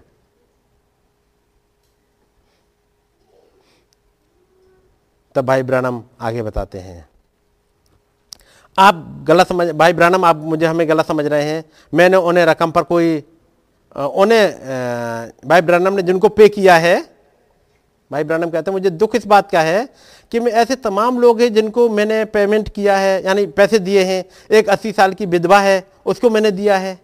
क्या उसे भी इनकम टैक्स देना पड़ेगा? तो उसने कहा, नहीं भाई ब्रानम, वो गिफ्ट के रूप में रकम गई है, उस पर कोई इनकम टैक्स नहीं देता, मिलता देना होता है। ब्रानम का तो बड़ी अच्छी बात है। ये सारी रकम मुझे उपहार में दी है लोगों ने। अब कैसे लगाओगे इनकम टैक्स वाकई में? भाई ब्रानम कहते हैं, तब तो मेरा सरकार का एक भी पैसे का देनदार नहीं हूँ। क्योंकि मैंने जो सारी रकम ली है, वो तो उपहार के रूप में आई है। मैंने और अपने जीवन में अनचाहे उपहार के स्वरूप यानी मांगा नहीं गया। मैंने कभी जीवन में कभी दान नहीं मांगे हैं। सरकारी वकीलों ने पूछा, क्या आप इसे प्रूव कर सकते हैं? भाई ब्रानम का यदि आप चाहते हो, मैं दस लाख लोगों से आपके कार्यालय में यह पत्र भिजवा सकता हूँ कि यह सत्य है। अब इस बात से बड़ी चिंता होगी, ये तो इससे भी बच जाएँगे अब। तो फिर अगली चाल चली, और वो तमाम चाल चलते हुए दुखी कर दिया था। एक बार उन्होंने कहा, एक काम करते हैं भाई ब्रनम, अब, एक हफ़्ते तक आपसे पूछताछ नहीं करेंगे लगातार पाँच दिन तक हमने आपसे पूछ लिया, एक हफ़्ता आप फ्री हो, उसके बाद तब देखेंगे। तब तक कुछ अपना प्लान करेंगे। उस एक हफ़्ते के लिए भाई ब्रनम बड़े खुशी खुशी आए, कम से कम अब एक हफ़्ता तो मुझे नहीं जाना। देखा जाएगा जो। यही वो है, जब भाई ब्रानम कहते हैं कि मैं जंगल भाग जाऊँगा। जब मोहरों का प्रचार किया और लोग नहीं सुनना चाह रहे हैं। सुना होगा आपने? और कहते हैं, मैं जंगल में चला जाऊँगा और जब भी खुदा मुझे कोई वचन देंगे, मैं आ जाऊँगा। उसके पीछे कारण क्या था? ये इनकम टैक्स की। रोज रोज की पूछताछ। लोग इंतज़ार कर रहे हैं बीमार इंतज़ार कर रहे हैं, दुआ के लिए वहाँ जा नहीं सकते। प्रीचिंग के लिए जा नहीं सकते। देश छोड़ के जा नहीं सकते। कहाँ जाए अब? उन्होंने कहा मैं एक काम करूँगा, मैं अपने परिवार को लूँगा और एलिया की तरह चला जाऊँगा जंगल में। ढूंढते रहो मुझे। ये कभी नहीं मुझे ढूँढने पाएँगे। जब कभी खुदाबंद मुझे कोई वचन देंगे, मैं आऊँगा, प्रचार करूँगा और फिर से गायब हो जाऊँगा। जब तक इन्हें पता लगे कि यहाँ पे आए थे, प्रचार किया, तब तक फिर मैं गायब हो जाऊँगा। ढूंढते रहो। आप समझ रहे हैं इनकम टैक्स वाले कैसे पीछे पड़े हुए हैं? अब एक हफ़्ते के लिए कहा भाई ब्रनम से कि ठीक है, हम आपकी पूछताछ नहीं करेंगे। भाई ब्रनम आए, सभी से आके बताया। कह रहे हैं, अपनी वाइफ से कहते हैं, जिस तरह वकील मुझसे सवाल पूछते हैं, मेरा दिमाग चकरा जाता है। कुछ देर बाद मुझे ऐसा लगने लगता है कि मेरा सिर निकल कर गिर ही जाएगा। वो खाना खाने कोई बैठे, फ़ोन की घंटी बजी, फिर से बात आई कि आपका वकील बात करना चाह रहा है। ये वो समय जब कहते हैं, ओ नहीं, मैं एक और दोपहर सबके लिए नहीं झेल सकता हूँ। उन्हें बता दो, मैं इस वक्त घर में नहीं हूँ। और मेज से उठे और पिछवाड़े वाले पिछवाड़े बाहर निकल कर चले गए। फ़ोन की घंटी बजी, वो घर में ही थे। जैसी घंटी बजी, उन्होंने बोला कि, सिस्टर मीटा से, तुम बता दो, मैं घर में नहीं हूँ। और बाहर निकल के चले गए। सिस्टर मीडिया ने वही किया जो उनके पति ने बोला था।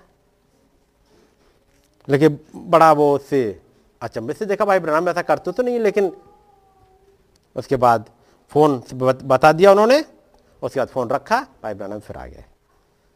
तो उन्होंने पूछा सिस्टर मीडा ने, क्या ये बात पूरी तरह से सही थी?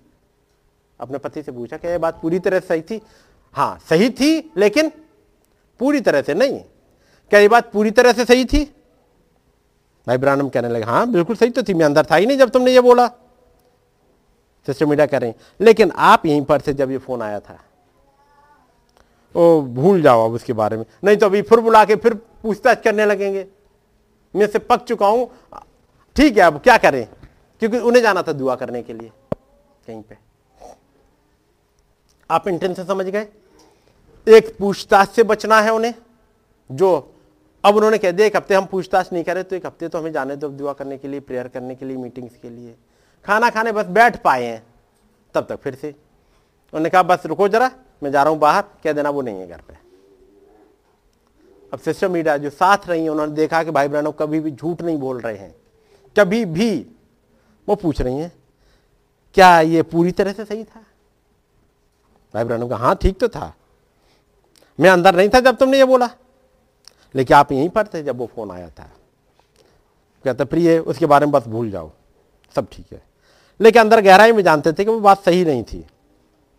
उसके बाद वो अब दुआ करने के लिए, एक बच्चे के लिए जा रहे हैं। दोपहर का भोजन करा, गाड़ी से उस होटल में पहुँच, मोटल में पहुँचे, जहाँ पर एक बीमार बच्चे के लिए इंतज़ार कर रहा था एक आदमी, अपने बच्चे के लिए। जब वो दुआ करने ही जा रहे थे अपराध बोध की, अपराध बोध एक टीसी उनके अंदर लगी। उन्होंने सोचा, मैं एक ढोंगी हूँ। मैं इस बच्चे के लिए प्रार्थना कैसे कर सकता हूँ, जबकि अभी भी मैं खुद एक झूठ बोलकर और अपनी पत्नी से झूठ बुलवा कर आ रहा हूँ? अब ये एक प्रॉफिट है। खुदाबंद की इतनी क्लोजनेस में चल रहा है। इनकम टैक्स से, उनके सवालों से बचने के लिए, जब एक हफ़्ते में, क्योंकि किसी के लिए दुआ करने जाना है, एक बार उसने बस इतना बोल दिया। मैं घर पर नहीं हूँ। और फिर वो दुआ करने के लिए निकल गए। और यहाँ पर पकड़ लिए गए। और एक विचार आ रहा है, मैं ढोंगी हूँ। मैं दुआ कैसे कर सकता हूँ?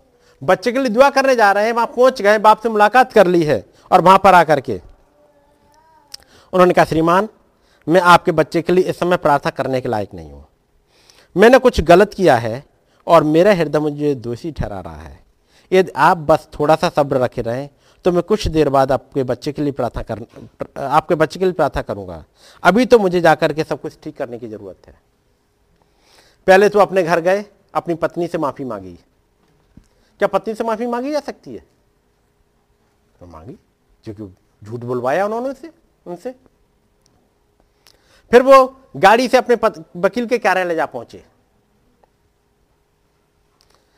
वहाँ पर उनके वकील बैठे काम कर रहे थे, उन्होंने कहा, श्रीमान ब्रहणम, मैंने सोचा तो आप घर में नहीं है। हाँ मैंने बस घर के बाहर ही कदम रखा था, फिर उन्होंने पूरी घटना बताई, क्या हुआ था, और मैंने क्या कहा था, और कैसे बोला था, और फिर माफ़ी मांगी। श्रीमान ऑरबिन्सन मेज के पीछे से घूमकर भाई ब्रानम के सामने आए, हाथ मिलाया क्या श्रीमान ब्रानम मुझे हमेशा आप में भरोसा रहा है, लेकिन अब पहले से कहीं ज़्यादा है। पत्नी से मांगी माफ़ी अब यहाँ एक प्रॉफिट है कि मैं और आप अपनी ज़िंदगी में देखें तो कितने हैं दुआ करने लायक? आप बताओ। कितनी डिप्लोमेट ज़िंदगी जी रहे होते हैं? जी रहे होते हैं कि नहीं? ऐसी डिप्लोमेट आप ऑफ़िस में जाइएगा। आप अपने बॉस के इमीडिएट बॉस के साथ जा रहे हैं और सामने सीनियर बॉस बैठा हुआ है। हो सकता है आपका जो इमीडिएट बॉस बैठा हुआ है, उसके कहने पे आपने कुछ काम किए होंगे, क्योंकि उसने बोला कि आपको ये करना है तो आपने कर दिया है। क्योंकि ये वाली बात इस बॉस ने उस बॉस की नज़र में नहीं डाली। वो बॉस पूछता है, तुमने ऐसा गलत काम क्यों किया? तुम्हें ऐसा नहीं करना चाहिए, तुम्हें पूछना चाहिए। तुमको पहले से पता था कि नहीं पता था? या बॉस पूछेगा, तुमने किसके कहने पर किया? यदि आप बता दो, इनके कहने पे? तो बस वहाँ बॉस उनका तो कुछ नहीं बिगाड़ेगा, ये बॉस आपका बिगाड़ देगा। बात मेरी समझ रहे क्यों? इमीडिएट बॉस तो यही है। और बाकी आपकी तो सीनियर बॉस से तो बातचीत कभी कभी होती है, इनकी तो हमेशा ही होती रहती है। कौन सी बात को कैसे घुमा देंगे? जब आप नहीं होगे तो बताएँगे, मैं तो उसे मना करता रहता हूँ, अपनी मर्ज़ी से करता रहता है। हमने तो ऐसा बोला भी नहीं था। भले ही आपके सामने बोल रहा हो मेरे ऊपर दोष लगाने के लिए लेकिन मैं उसे बोलता ही नहीं वैसा और चूँकि उनकी आपस में ज़्यादा बातचीत होती है आपको तो कभी भी काट देंगे। बात समझ रहे और यदि आपने आ, नहीं बताया आप चुपचाप बैठ गए नहीं मुझे नहीं मालूम था। तो आपने इस बॉस को सेव कर लिया और आप सेफ़ हो गए लेकिन झूठ बोल के आए। बात समझ रहे मेरी बात को? कितना डिप्लोमेट ज़िंदगी में और आप जी रहे होते हैं। और यहाँ पर एक नबी है जब एक बार बस, यहाँ बोला, उस विवेक ने, जैसे कहते हैं, विवेक कॉन्शियस ने पकड़ लिया, आगे नहीं बढ़ने दिया, उस बच्चे को दुआ, उस बच्चे के लिए दुआ नहीं करने दी। मुझे और आपको किस अलाइनमेंट में आना है? बात समझ रहे ना? और जब तक इस अलाइनमेंट में नहीं आ जाएँगे, आप सोचो रेकिल होने लगे। जैसे खुदावंद ने इस बॉडी को यूज़ कर लिया था, वैसे कर ले। लेकिन खुदावंद तो तभी यूज़ करेंगे। बात समझ रहे ना? तब आप सोचो मुझे और आपको कितना और करेक्ट होना है अभी भी भाई ब्रानम के साथ खुदाबंद ने ऐसा किया आ, दूसरे भाई के साथ खुदाबंद इतना ज़्यादा चलते हैं। मेरे साथ क्यों नहीं होता? मैं उसके कारण बता रहा हूँ। कहाँ पे है? कैसी ज़िंदगी डिप्लोमेट जी है? बाहर कुछ अंदर कुछ अंदर वाला कहीं रोक रहा है? पकड़ है कि नहीं पकड़ आपने देखा हो, जैसे आप गलत बोलोगे, झूठ बोलोगे, अंदर तुरंत पकड़ लेगा। नहीं, झूठ बोला है। लेकिन इतनी हिम्मत नहीं होती, फिर जाकर के हम उसे रिपेंट कर पाए, माफ़ी मांग पाए, अगले से बोल पाए कि नहीं, ऐसे नहीं, ऐसे थी। एक ऐसे कल्चर में मैं और आप जी रहे हैं। वहाँ गए। उन्होंने पहले गए, माँ, जहाँ पर दुआ करने गए थे, माँ बच्चे के बाप से बोला, नहीं मैंने कुछ गलत किया है। क्या बोल पाएँगे ऐसे? फिर घर पे गए सिस्टर मीडिया से माफ़ी मांगी। फिर वकील के ऑफ़िस में पहुँचे वहाँ से माफ़ी मांगी। जबकि वकील से उन्होंने डायरेक्टली नहीं बोला है। वकील से उन्होंने डायरेक्टली नहीं बोला। लेकिन वकील को बुलवाया तो भाई ब्रानम नहीं वो वहाँ पहुँचे। अब तीन जगह तो ठीक ही हो गया मामला। अब अब आया मेन खुदावंत के पास। भाई ब्रानम को थोड़ा सा बेहतर महसूस हुआ कि चलो इनसे माफ़ी मांग ली। अब माफ़ी मांगने की बात थी खुदाबंद से। वहाँ से चले गए वो अपनी गुफा में। जंगल में पहुँचे, गाड़ी से उतरे और वो अपनी जो उनकी गुफा थी वहाँ चले गए। ठीक है नहीं? अब सुनिएगा अगला। वो सुबह सात बजे से लेकर दोपहर बाद तक, देर तक दुआ करते रहे। दस मिनट? पंद्रह मिनट? आधा घंटा? सुबह सात बजे से लेकर दोपहर के बाद तक। तो मतलब कितने घंटे हो गए? दोपहर तक पाँच घंटे तो हो गया सीधे। सात बजे से दोपहर तक पाँच घंटे तो सीधे सीधे हो गए। उसके ऊपर तक दुआ करते रहे। और पुकार कर खुदा से पश्चाताप करते रहे। जब सूरज डूबने लगा तो अपनी गुफाओं से बाहर, गुफा से बाहर निकल के आए। अभी भी कंफर्मेशन मिला नहीं। साँझ हो गई अब। जंगल में सन्नाटा था, हवा में नमी थी। भाई ब्रानम ने अपने हाथों को उठाया और जो खुदावंत की, जो सृष्टि को देखो, खुदा की तारीफ़ कर रहे हैं। उसके बाद कह रहे हैं, प्रभु एक दिन आपने मूसा को एक चट्टान की दरार में छिपा दिया था। फिर उसके सामने से होकर गुजरे थे कि वो आपकी पीठ देख सके। यदि आपने मेरा पाप माफ़ कर दिया है तो क्या आप मेरे पास से होकर के ही गुजरेंगे, ताकि मैं ये जान सकूँ कि मेरा धर्म दूर हो गया है और मैं आपके बीमार बच्चों के लिए फिर से प्रार्थना कर सकूँ? अभी प्रार्थना करने की हिम्मत नहीं जुट रही है। कह प्रभु, यदि दिखा देंगे आपने माफ़ कर दिया है। जब उन्होंने प्रेयर समाप्त की, एक बबंडर पास की ही एक झाड़ी में चलने और खड़खड़ाने लगा और घूमता हुआ पगडंडी पर आए, उधर बढ़ने लगा और एक जोरदार हवा का थपेड़ा सा आया। उन्हें अपनी टोपी पकड़नी पड़ी, आँखें बंद करनी पड़ी, इतनी तेज जब तक वो गुजर ही नहीं गया। बिल ने दोबारा अपने हाथों को उठाया और कहा, प्रभु, मैं अपने पूरे हृदय से मैं आपसे प्यार करता हूँ। मैं बहुत खुश हूँ कि आप प्रार्थना को उत्तर देने वाले खुदा हैं। आप उन्हें माफ़ कर देते हैं, जो अपने पूरे हृदय से आपकी ओर फिरते हैं और पश्चाताप करते हैं। उसके बाद अब उनका विश्वास लौट आया। एक कॉन्फिडेंस आ गया। अब वो गए, जाकर के उस लड़के के लिए दुआ करें और वो बच्चा चंगा हो गया। ये मेरे ऐसे ही नहीं कर रहे होते हैं। एक ज़िंदगी चाहिए होती है, ताकि उस पिता की मनसा में पूरी तरह से चल सके। भले कोई आँखों कर रहा हो वो इनकम टैक्स वाले बहुत दुखी कर रहे थे। ये कोई बहाना नहीं है। बात समझ रहे हैं? मुझे और आपको कितना सिंसियर होना होगा इस खुदाबंद के साथ में। यदि रैप्चर में जाना चाह रहे हैं तो। ये सब महान इवेंट का इंतज़ार कर रहे हैं तो एक सिंसियरिटी के साथ, एक ऑनेस्टी के साथ चलना पड़ेगा। ये चर्च गेम आना जाना, इससे बात नहीं बनेगी। बात समझ गए? इसके बाद आती अगली घटना अब, अक्टूबर का महीना। जब वो जा रहे हैं और वहाँ पर वो गिलहरियाँ बनी हैं।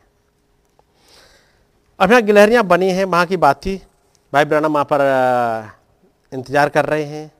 कोई भी, एक भी गिलहरी उन्हें नहीं मिली है। उन्होंने सोचा कि थोड़ी देर की झपकी मार लें लेकिन फिर झपकी मार लेंगे तो देर तक सो जाएँगे। तो उन्होंने कहा थोड़ी देर बैठे रहते हैं। और तब वो सोचने लगे।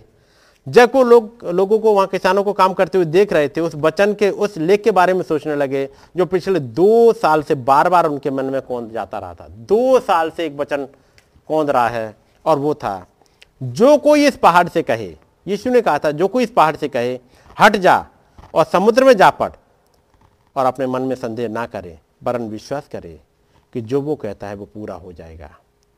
तो जो उसने बोला वो मिल जाएगा यदि वो पहाड़ से कहे समुद्र हट जा समुद्र में जा पड़ और अपने मन में संदेह ना करे बचन के इस लेख ने उन्हें पशु पेश में डाल दिया था आखिर क्यों यीशु ने यीशु मसीह ने उसी तरह से वो शब्द को बोला था यीशु ने यह नहीं बोला था कि यदि मैं पहाड़ों से कहूँ हट जा यीशु ने तो बोला था कि यदि तुम इस पहाड़ से कहो वहाँ तो कोई प्रार्थना तक शामिल नहीं थी और जोशुआ ने यही किया था।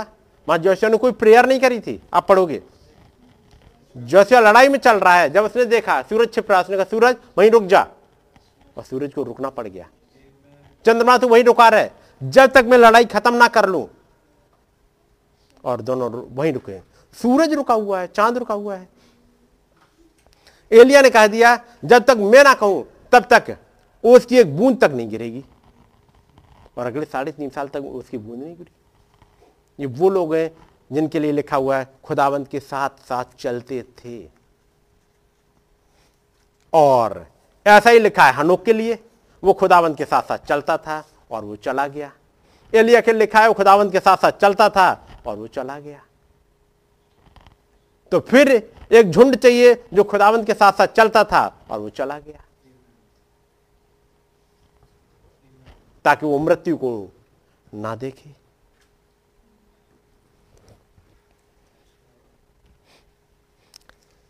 यीशु ने तो बोला था, यह तुम इस पहाड़ से कहो। वहाँ तो कोई प्रार्थना तक शामिल नहीं थी। ऐसा कैसे हो सकता है? भाई ब्रनम अब सोच रहे हैं। और जब इस पर बातचीत वो कर रहे हैं, सोच रहे हैं, लगभग दो साल से यही बात चल रही थी। और आज अक्टूबर के महीने में जब वो उन गिलहरियों के हंटिंग के लिए गए हैं, कोई गिलहरी नहीं दिखी। एक पेड़ के नीचे बैठ के इंतज़ार कर रहे हैं, वो आयत फिर से चलने लगी। मरकुश ग्यारह तेईस। ठीक है? अब ये थी मरकुश ग्यारह तेईस। अब उसको तेईस ग्यारह पे यहाँ पे प्रचार कर रहे हैं। इस पहाड़ से बोल दे। है ना? तेईस नवंबर को प्रचार कर रहे हैं, ग्यारह तेईस को। अब जब वो इन्हीं पर बातचीत कर रहे थे, अचानक एक आवाज़ आ गई। और वो आवाज़ उनसे बातचीत करेगी। बातचीत करने के बाद में आवाज़ पूछेगी, तुम क्या चाहते हो? और उसके बाद उन्होंने कहा, मुझे तीन गिलहरियाँ चाहिए। और लेकिन उससे पहले आवाज़ ने क्या कहा था? जब एक गहन अभिषेक बढ़ता जा रहा है। भाई ब्रान में पूछा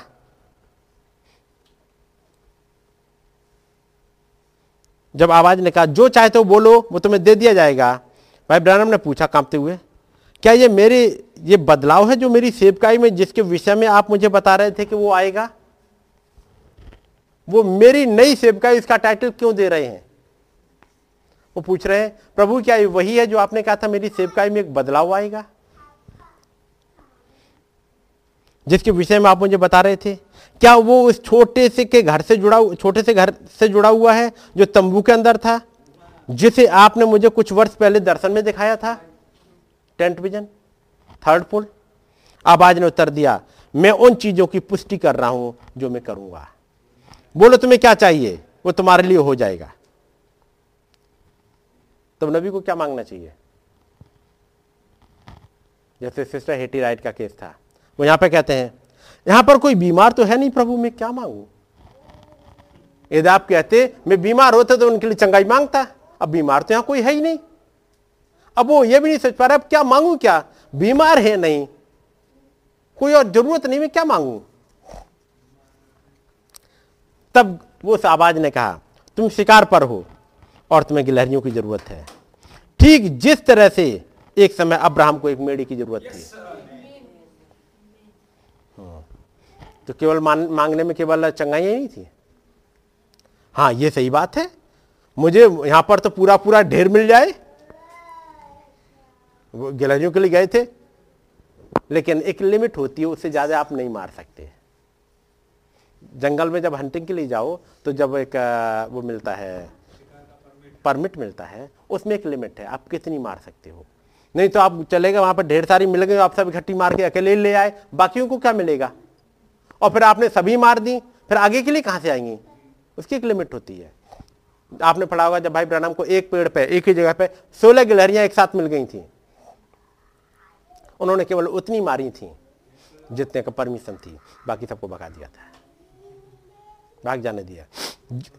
हाँ उसी जगह को उन्होंने स्पोर्ट्समैन हेलो नाम रखा था। तो यानी वो अपनी हंटिंग के प्रति भी उतने ही वो है जितना परमिट में लिखा हुआ है। उससे आगे नहीं बढ़ेंगे। क्या मुझे और आपको नहीं होना चाहिए? हम तो वहाँ पर हाईवे पर चले गए, गाड़ी चला रहे वहाँ कोई लिमिट नहीं है। कितनी चलाते जाए? नहीं, एक लिमिट है। आपको वहाँ रखना पड़ेगा। कोई नहीं देख रहा है, कोई कैमरा नहीं देख रहा है। लेकिन नियम तो है। बात समझ गया नहीं? ये रिटर्न में तो कोई नहीं है। हर जगह लिखा होता है, स्पीड लिमिट इतनी, स्पीड लिमिट इतनी। आपको ज़िंदगी का हर एक पहलू चेक करना पड़ेगा, उस वचन के अकॉर्डिंग लेकिन वचन में तो नहीं लिखा है कितनी स्पीड से चलाए। तो किनारे पे गोल गोल उसमें तो लिखा होता है। लिखा होता है? लिखा होता है तो चेक करो। क्योंकि ये बाइबल में तो नहीं लिखा है कि तुम्हें कितनी गिलहरियाँ मारनी है। ये तो सरकार ने परमिट दिया है। सरकार ने परमिट दिया, आप इतने ही मार सकते हो तो उतनी आपको मारने। जी? वो एक नियम है, एक कानून है, वो फॉलो करना पड़ेगा। उसमें बचाव के लिए आप कुछ भी मत करो।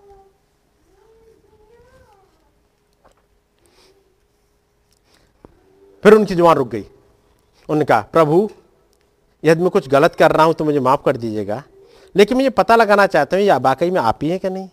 फिर उन्होंने कहा, आज मैं तीन गिलहरियाँ मारूँगा। फिर आवाज़ आई, वो किस दिशा से आएँगी और फिर जैसे जैसे नबी ने बताया था कि उन्होंने बता दिया कहाँ कहाँ से आए और उसी तरह से आई। ठीक है नहीं? वो तीन गिलहरियाँ उन्होंने वहाँ पे अपनी मार ली थी। उसके बाद अगली बात है नवंबर की। नवंबर के महीने की। नवंबर के महीने में फिर से ही ऐसे हुआ, एक महीने के बाद। और जब एक महीने के बाद आया, उन्होंने पूछा, फिर से एक बार वही आवाज़ आती है। बोलो जो तुम्हें चाहिए। संदेह ना करो, वो तुम्हें मिल जाएगा, जो तुमने बोला। भाई ब्रानम, में सोचा, मुझे तीन चाहिए। क्यों? क्योंकि कुछ है जो भाई, एक भाई ने मार ली है और वहाँ से मुझे मिल जाएँगे तो मेरे तीन गहरियों से काम चल जाएगा। उनका प्रभु, मुझे तीन चाहिए। वो कहाँ से आएँगी? एक पश्चिम से आए, एक दक्षिण से आए और एक उत्तर से आए। बात समझ रहे मेरी? क्या के लिए बोला? एक पश्चिम से आए, एक दक्षिण से आए और एक उत्तर से आए, जहाँ वो खड़े थे। एक पश्चिम से आ गई, उन्होंने मार ली। फिर उन्होंने कहा यह थी मेरी पहली, अब मुझे अपना चेहरा दक्षिण की ओर कर लेना चाहिए। अगली उधर से ही आएगी। थोड़ी देर बाद एक दक्षिण से आ गई, पंद्रह मिनट के बाद उन्होंने उसे भी मार लिया। उसके बाद थोड़ी देर बाद एक और आई, दक्षिण पश्चिम से। उन्होंने कहा यह रही मेरी तीसरी। उन्होंने अपनी राइफल उठाई, निशाना ताना, निशाना चूक गया। गिलहरी वहाँ सामने दिख रही है, थोड़ी बड़ी आगे। फिर से उन्होंने निशाना लगाया, फिर से चूक गया। उन्होंने कहा, लगता है इतना ठंडक मुझे लग रही है। लेकिन अभी तो मैंने दो मार ली, फिर क्या हुआ? फिर फिर वो, उन्होंने फिर से मारा, वो चार इंच ऊपर लगी जाके। गिलहरी फिर से दौड़ गई दस फीट आगे तक, फिर रुकी। उन्होंने कहा, लगता है मेरी ये बंदूक की दूरबीन कुछ खराब हो गई है। तीन निशाने चूक गए। हूँ फिर भाई ब्रानम कहते हैं, अब वो गिलहरी वहाँ से भागी और फिर वो गायब हो गई। क्यों नहीं मार पाए थे? पहली कहाँ से आए? पश्चिम से पश्चिम से आई। मार ली। दूसरी दक्षिण से आए, दक्षिण से आ गई, पंद्रह मिनट बाद उन्होंने दूसरी मार दी। तीसरी, उन्होंने कहा उत्तर से आएगी, और वहाँ बैठे देखे, अचानक से वो अगली वाली दक्षिण पश्चिम से आ गई। उन्होंने कहा, ये रही मेरी तीसरी। एक ही आ गई, एक ही आ गई, और एक ही हो गई, आ गई। यानी फिर वो भी ध्यान रखना है कि आपने क्या मांगा था। जैसा बोला था, वैसे ही होगी। एक जो दक्षिण से पश्चिम से आनी थी, एक निशान में आ गई वो। अगली वाली अगले निशाने में आ गई। तीसरी वाली उन्होंने कहा, प्रभु, वो उत्तर से आएगी। लेकिन चूँकि आती जा रही थी, बैठे इंतज़ार कर रहे हैं, खुदावंत की तारीफ़ कर रहे हैं, थैंक गॉड, आपने गिलहरी दे दी, ये आ गई। और इसके बाद अचानक एक बार दी उन्होंने कहा, ये रही तीसरी। निशाना लगाया, चूक गए। फिर गिलहरी आगे भागी, फिर निशान लगाया। तीन चार बार, वहाँ पे फिर से चूक गए। तीन बार चूक गए हैं। जब तीन बार चूकने के बाद गिलहरी भाग गई और गायब हो गई। तब उन्हें यह समझ में आया कि क्यों? उन्होंने बोला था, अगली गिलहरी उत्तर से आई है खुदा ने उन्हें इस गिलहरी को मारने नहीं दिया था, जो दक्षिण पश्चिम से आई थी। खुदाबंद अपने बचन के प्रति कितने सटीक, बात समझ रहे जो बोला है वही खुदाबंद आपको दे रहे हैं। लेकिन आपने देखा, चलो, ये भी मेरी हो जाएगी। नहीं दी। आप सोचो क्यों? मैं ये ब्लेसिंग भी ले लूँगा खुदाबंद ने आपकी नहीं होने दी। केवल गिलहरी ही नहीं। कई बार जॉब हो सकती है। कई बार कोई और ब्लेसिंग हो सकती है। खुदाबंद ने जो वायदा किया है, वो आपको मिल जाएगा। लेकिन याद रखिए, आपने खुदाबंद से क्या मांगा था? कई एक बार हम यहीं चूक जाते हैं। क्योंकि खुदाबंद के साथ क्या मांगा था? नहीं पता। बात मेरी समझ रहे हैं? ये गिलहरियाँ क्रिएट हुई से पहले आपने वो केस पढ़ लिया? उन्होंने जाके उन सबसे माफ़ी मांगी। खुदावंत के पास पहुँची। खुदावंत मुझे करेक्शन की ज़रूरत है। और उसके बाद वो गिलहरियाँ जब मिली हैं, इनको लेकर के जब भाई ब्राना माँ पहुँचे हैं जब चौथी वाली गिलहरी के लिए भाई टोनी ने बात करी थी, सुना होगा कि प्रभु भाई ब्रानम को वो चौथी वाली मिल जाने दे तो हम समझ लेंगे भाई ब्रानम ने सच ही कहा था। फिर से वो अभिषेक आया, क्योंकि वहाँ पर वो थी नहीं चौथी। लेकिन वो अभिषेक फिर से आया, जो मरकुस ग्यारह तेईस पे है। और उन्होंने कहा, प्रभु, मैं आपके वचन पर ले रहा हूँ, मुझे वो मिल जाएगी। और फिर उसके बाद उन्हें वो मिल गई। इसके बाद आए हैं बाय राइट के घर में। जहाँ पर उन बाय सिस्टर हेटी राइट के दोनों बच्चों को उद्धार मिला है। वो घटनाएँ आप पढ़ी हैं और नहीं तो चूँकि आपके पास अभी ये किताब आ गई है, मेरी नई सेवकाई आपके पास है, हिंदी में है, यहीं से छपी है, वो पढ़िएगा और उसके पास जब आपके पास ये किताब आ गई है, इस पहाड़ से बोल। उन्होंने इन दोनों में उन घटनाओं का अच्छे से ज़िक्र किया है, क्योंकि वो मेरी नई सेवकाई उन्होंने अपने चर्च में प्रचार की है जफरसन विले में। और उसके बाद अगली मीटिंग लेने जा रहे हैं, वो है सेन होसे में। जहाँ पर प्रचार कर रहे हैं, इस पहाड़ से बोल। तो उनमें पूरा डिटेल बताया है, क्योंकि यहाँ से मैंने सुपर नेचुरल से पढ़ा, लेकिन भाई ब्रहणम के सेंटेंस आप पढ़ेंगे, इन किताबों को आप पढ़िएगा, ठीक है? और उसके बाद उसी में आगे बढ़ते हुए वो अगला मैसेज आता है, दो तीसरे दिन जब प्रचार कर रहे हैं, इसके बाद, वो है छब्बीस नवंबर को। जहोवा ऑफ़ मेरेकल्स आप पूछो उस खुदाबंद ने मेरेकल्स कहाँ कहाँ किए हैं? जहोवा मेरेकल्स आपको कहाँ कहाँ दिखाई देता है? बाइबल में। बोलो कहाँ कहाँ दिखता है आपको? जब आप जवाब मेरेकल्स को देखना स्टार्ट करो। उत्पत्ति एक एक में। कितने बार दिखाई देगा वो? जवाब मेरेकल्स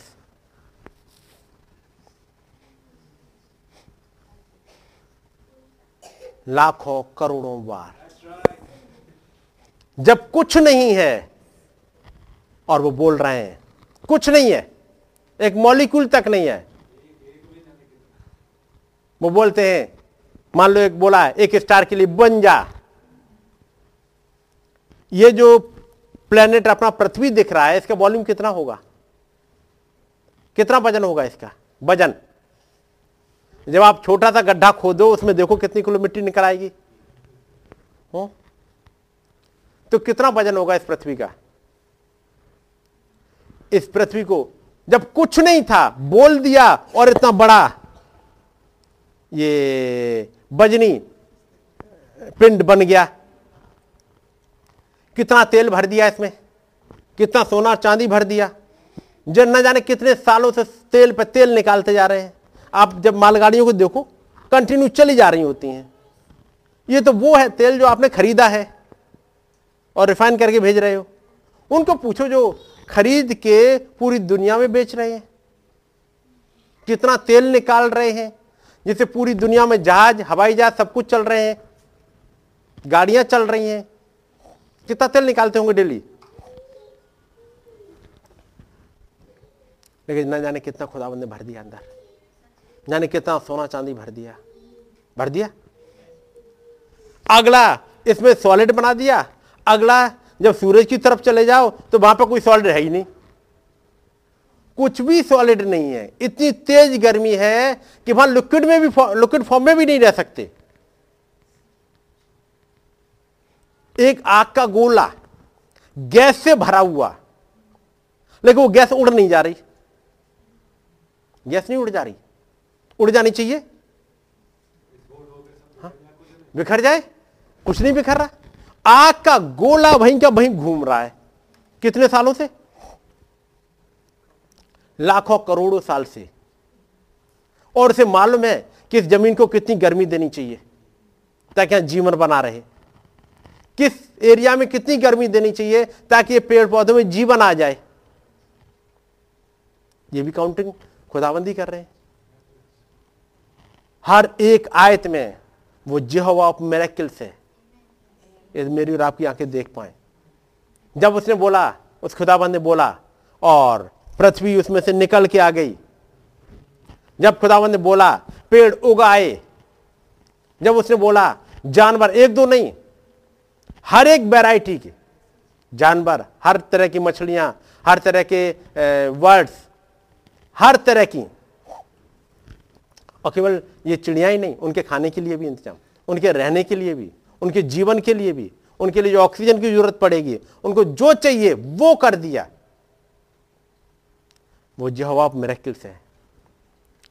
जब उसने बोल दिया, मूसा जा, चला जा, और लेकर के तू पानी को लेना और ज़मीन पर डाल देना फिर उनके सामने। और नील नदी का और उन सब जगह का पानी लहू बन जाएगा। यह कौन सी वाली रिएक्शन थी कि जो पानी जब उसने यहाँ पर डाला है, ये नील नदी में नहीं डाल रहा? नील नदी का पानी लिया और डाला, नील नदी का पानी लाल हो गया। घरों में भर के रखा था, वो लाल हो गया। लिखा है कि बर्तनों में तक भरा रखा, वो तक लाल हो गया, सोतों का पानी तक लाल हो गया। ये कौन सी वाली रिएक्शन थी? कि यहाँ तो केवल एक जगह किया था, लेकिन हर जगह पानी वो खून बन चुका था। अब मैं आता हूँ जरा, इन तमाम बैकग्राउंड और जो क्रिएशन हुई थी, वो प्लस सिस्टर हेटी राइट के बच्चों का उद्धार का मिल जाना उन घटनाओं का घटना पवित्र आत्मा का बड़े बल, से उतरना। मरकुश ग्यारह तेईस उन सबको लेकर के अब ये मैसेज आपके पास दोनों पास पास के हैं। स्पीक टू दिस माउंटेन चमत्कारों का यह हुआ आप पढ़ेगा इसकी एक एक लाइन। मैं चलता हूँ आपके साथ।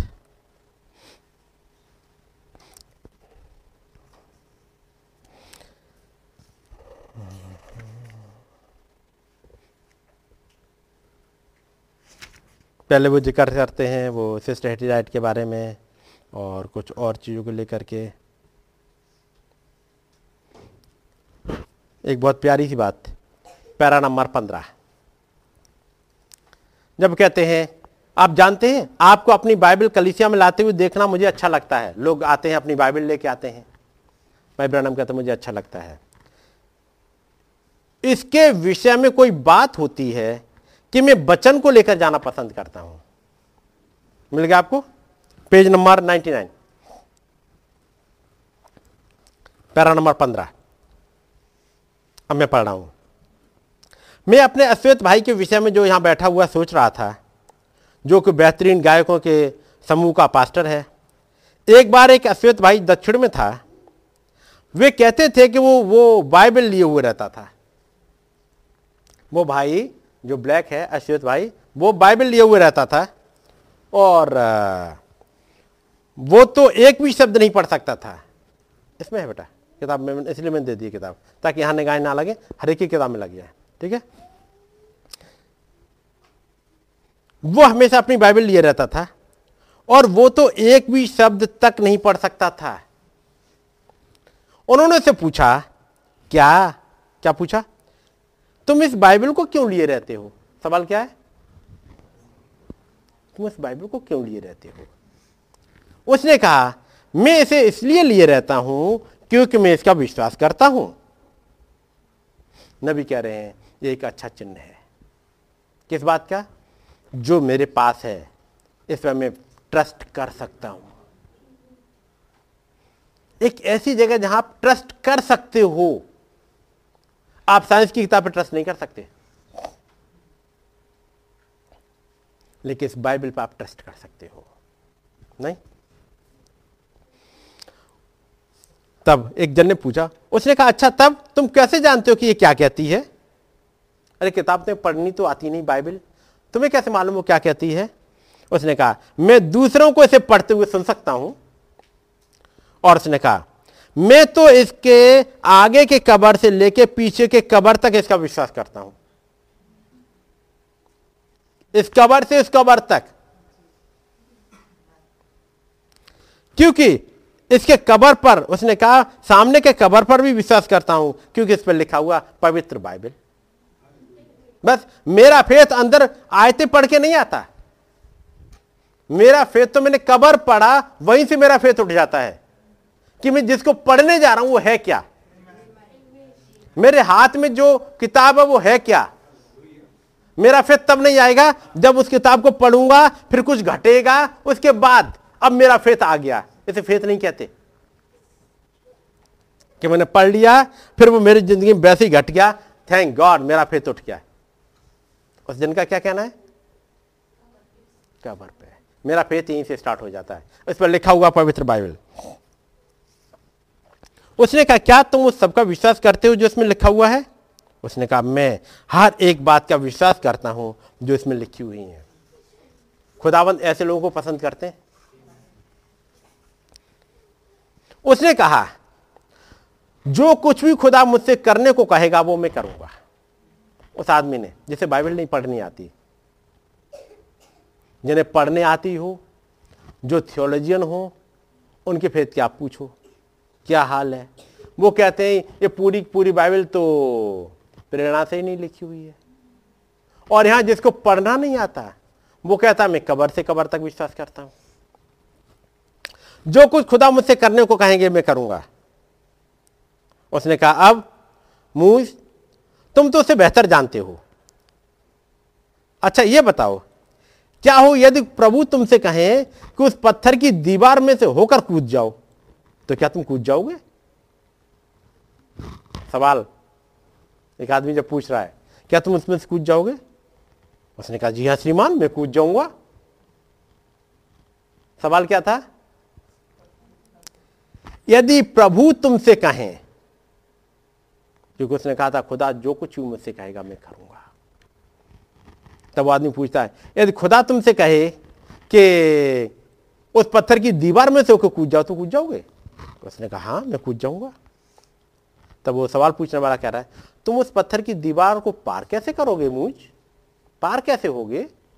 ये बताओ, इतना ज़्यादा फेथ करते हो तुम? उसने कहा अच्छा यदि प्रभु ने मुझसे कूदने के लिए कहा है तो जब मैं वहाँ पहुंचूँगा तो मेरे लिए वहाँ पर एक छेद कर देगा। अतः इसके विषय में यही बात है। यदि प्रभु ने ही मुझसे उस प्रभु ने ही उससे कूदने को कहा है तो उसके कूदते समय वहाँ पर छेद होगा। ये आदमी इसका फेत। अब इस फेत को ला करके आप देखो वहाँ पर, जहाँ इसराइली लाल समुद्र पर खड़े हुए हैं। उन इसराइलियों ने मिरेकल होते हुए देखे हैं। यदि वो इसराइली ये कह सकते थे, कहते, जब कोई पूछे लेकिन तुम तो लाल समुद्र के सामने आके डट गए, यहाँ तो कोई रास्ता नहीं है। और यदि इस मूझ की तरह कह पाते कि कोई बात नहीं है, यदि खुदा हमें यहाँ से ले जाना चाहेगा तो रास्ता बना देगा। आज रास्ता नहीं है, लेकिन खुदावंद मुझे यहाँ से ले जाना चाहेगा तो फिर रास्ता बना देगा। मुझे कौन सी चिंता है? यदि वो फेत कर पाते जब उनके पास खाने को कुछ नहीं था। लाल समुद्र के पार निकलने के बाद उनका खाना खत्म हो गया था। कोई पूछता, अब क्या खाओगे?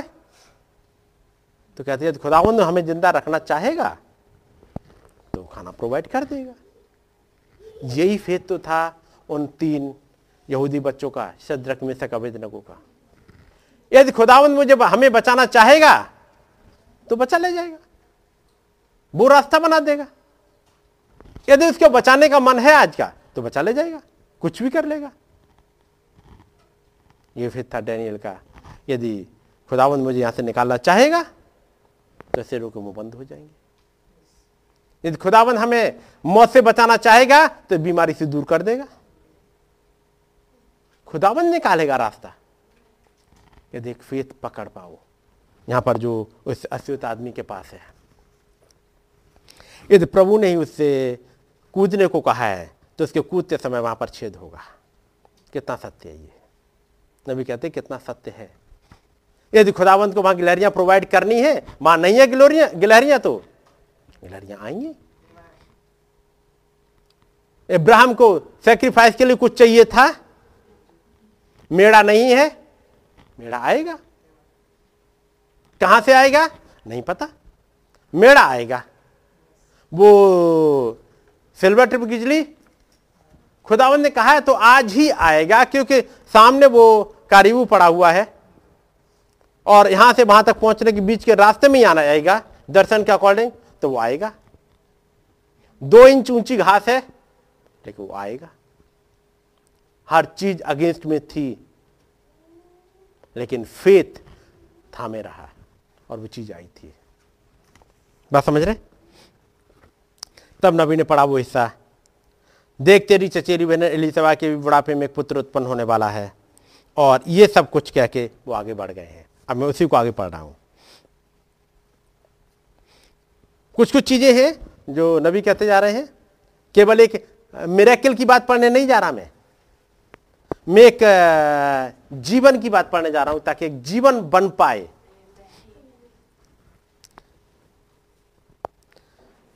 वहाँ पर नबी बात कर रहे हैं। सत्रह पैरा के सेकंड वाला हिस्सा है। जबकि बताते हैं मरियम के लिए।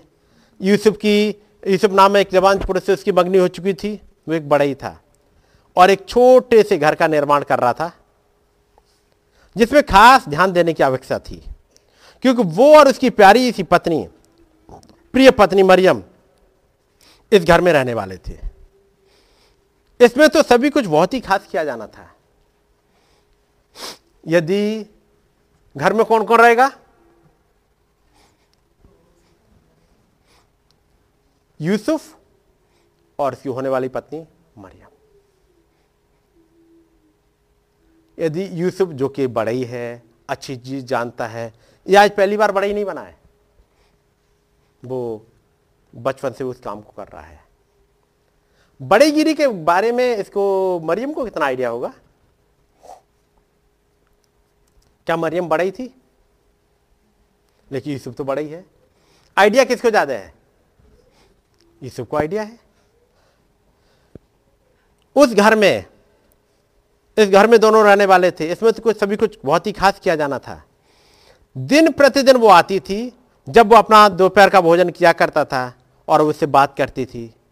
और कैसे वे घर के नक्शे पर डस्टी डालते थे और कैसे उन छोटे दरवाजों को लगाया जाए। इसे तो एक खास किस्म का घर होना था। रोज़ाना आके डिस, डिस्कस कर रहे हैं अपना घर देख रहे हैं इसको ऐसे बनाएँगे। वैसे तो यूसुफ को कहना चाहिए मरियम तुम हो औरत तुम बैठो घर। तुमने बड़े गिरी का काम किया तुम्हें कुछ आता जाता है? जो तुम आकर के हमारी अकल में वो हमारी बातचीत में दखल अंदाजी देते, ऐसे कर लिया करो, नहीं, ऐसे नहीं, ऐसे कर लेते, वैसे कर लेते। तुम बहुत चलाती हो अपनी अकल को।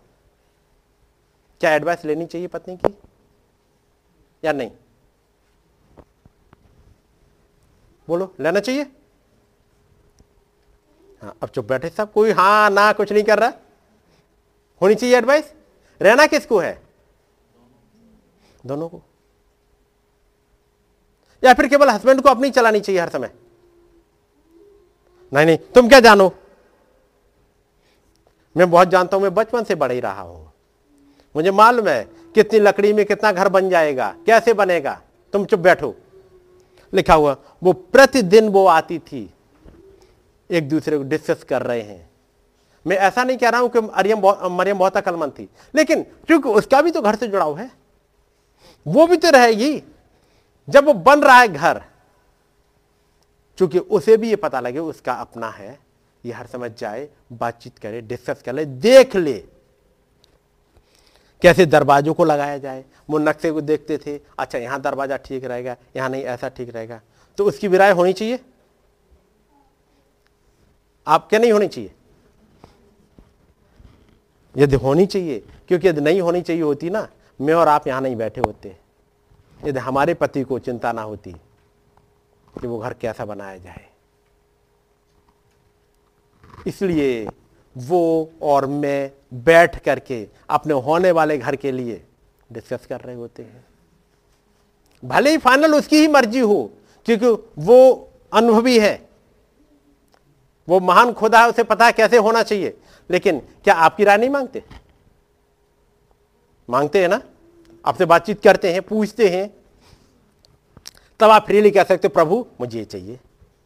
मुझे यहाँ पर ये चेंज थोड़ा सा चाहिए। प्रभु, मुझे ऐसे चाहिए।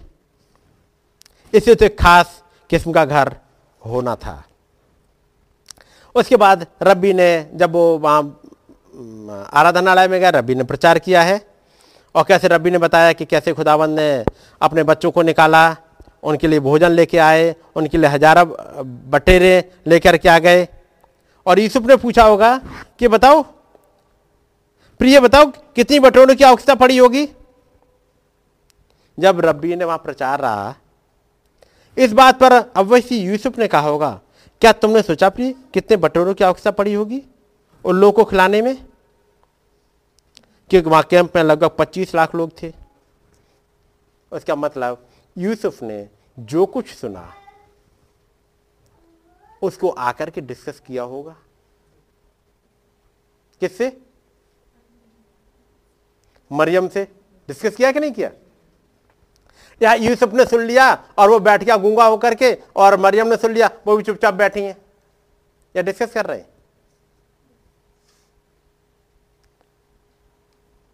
डिस्कस कर रहे होंगे।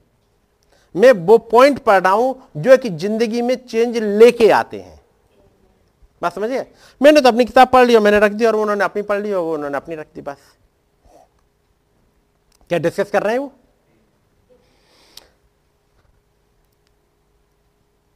मरियम से क्या को डिस्कस कर रहे हो? मरियम भी तो सुन के आई है। क्या मरियम आराधनालय में नहीं थी? थी? थी या नहीं थी भाई? थी। और यूसुफ भी थे? तो अब क्या डिस्कस करना? सुन के तो आइए, वो भी वो भी समझ ही ली होगी। और मैंने भी समझ ही लिया। तो क्या डिस्कस करना अब इस बात पे? बार बार आप उसी को डिस्कस करते रहो। अब वो टाइम होता दो तीन घंटे का सुनने का वचन को सुन लिया। अब उसके बाद क्या करना? बात मेरी समझ रहे हैं? ताकि एक एटीट्यूड हमारा चेंज हो जाए। बच्चन जो कहता है, उसके अकॉर्डिंग चीज़ों को समझ सकें। क्या बच्चन को जब आप सुन के आए हो, घर पर डिस्कस करना चाहिए? एक दूसरे को सवाल पूछने चाहिए? इस पर अवश्य यूसुफ ने कहा होगा। क्या तुमने सोचा प्रिय, कितनी बटेरों की आवश्यकता पड़ी होगी उन लोगों को खिलाने में? क्योंकि वहाँ कैंप में करीब पचास, पच्चीस लाख लोग थे। और प्रत्येक आदमी को दो या उससे अधिक बटेरे खा सकता था, संतुष्ट होने में। तो उन्हें तो पचास लाख से भी ज़्यादा बटेरों की ज़रूरत थी। अब डिस्कस ये चल रहा है। तब अगला क्या बोला होगा? परंतु वो तो सृष्टि करता ही होगा है।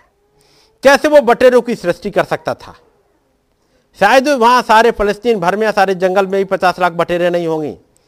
परंतु वो तो खुदा यहोवा था, जो उन्हें वहाँ पर रख सकता था।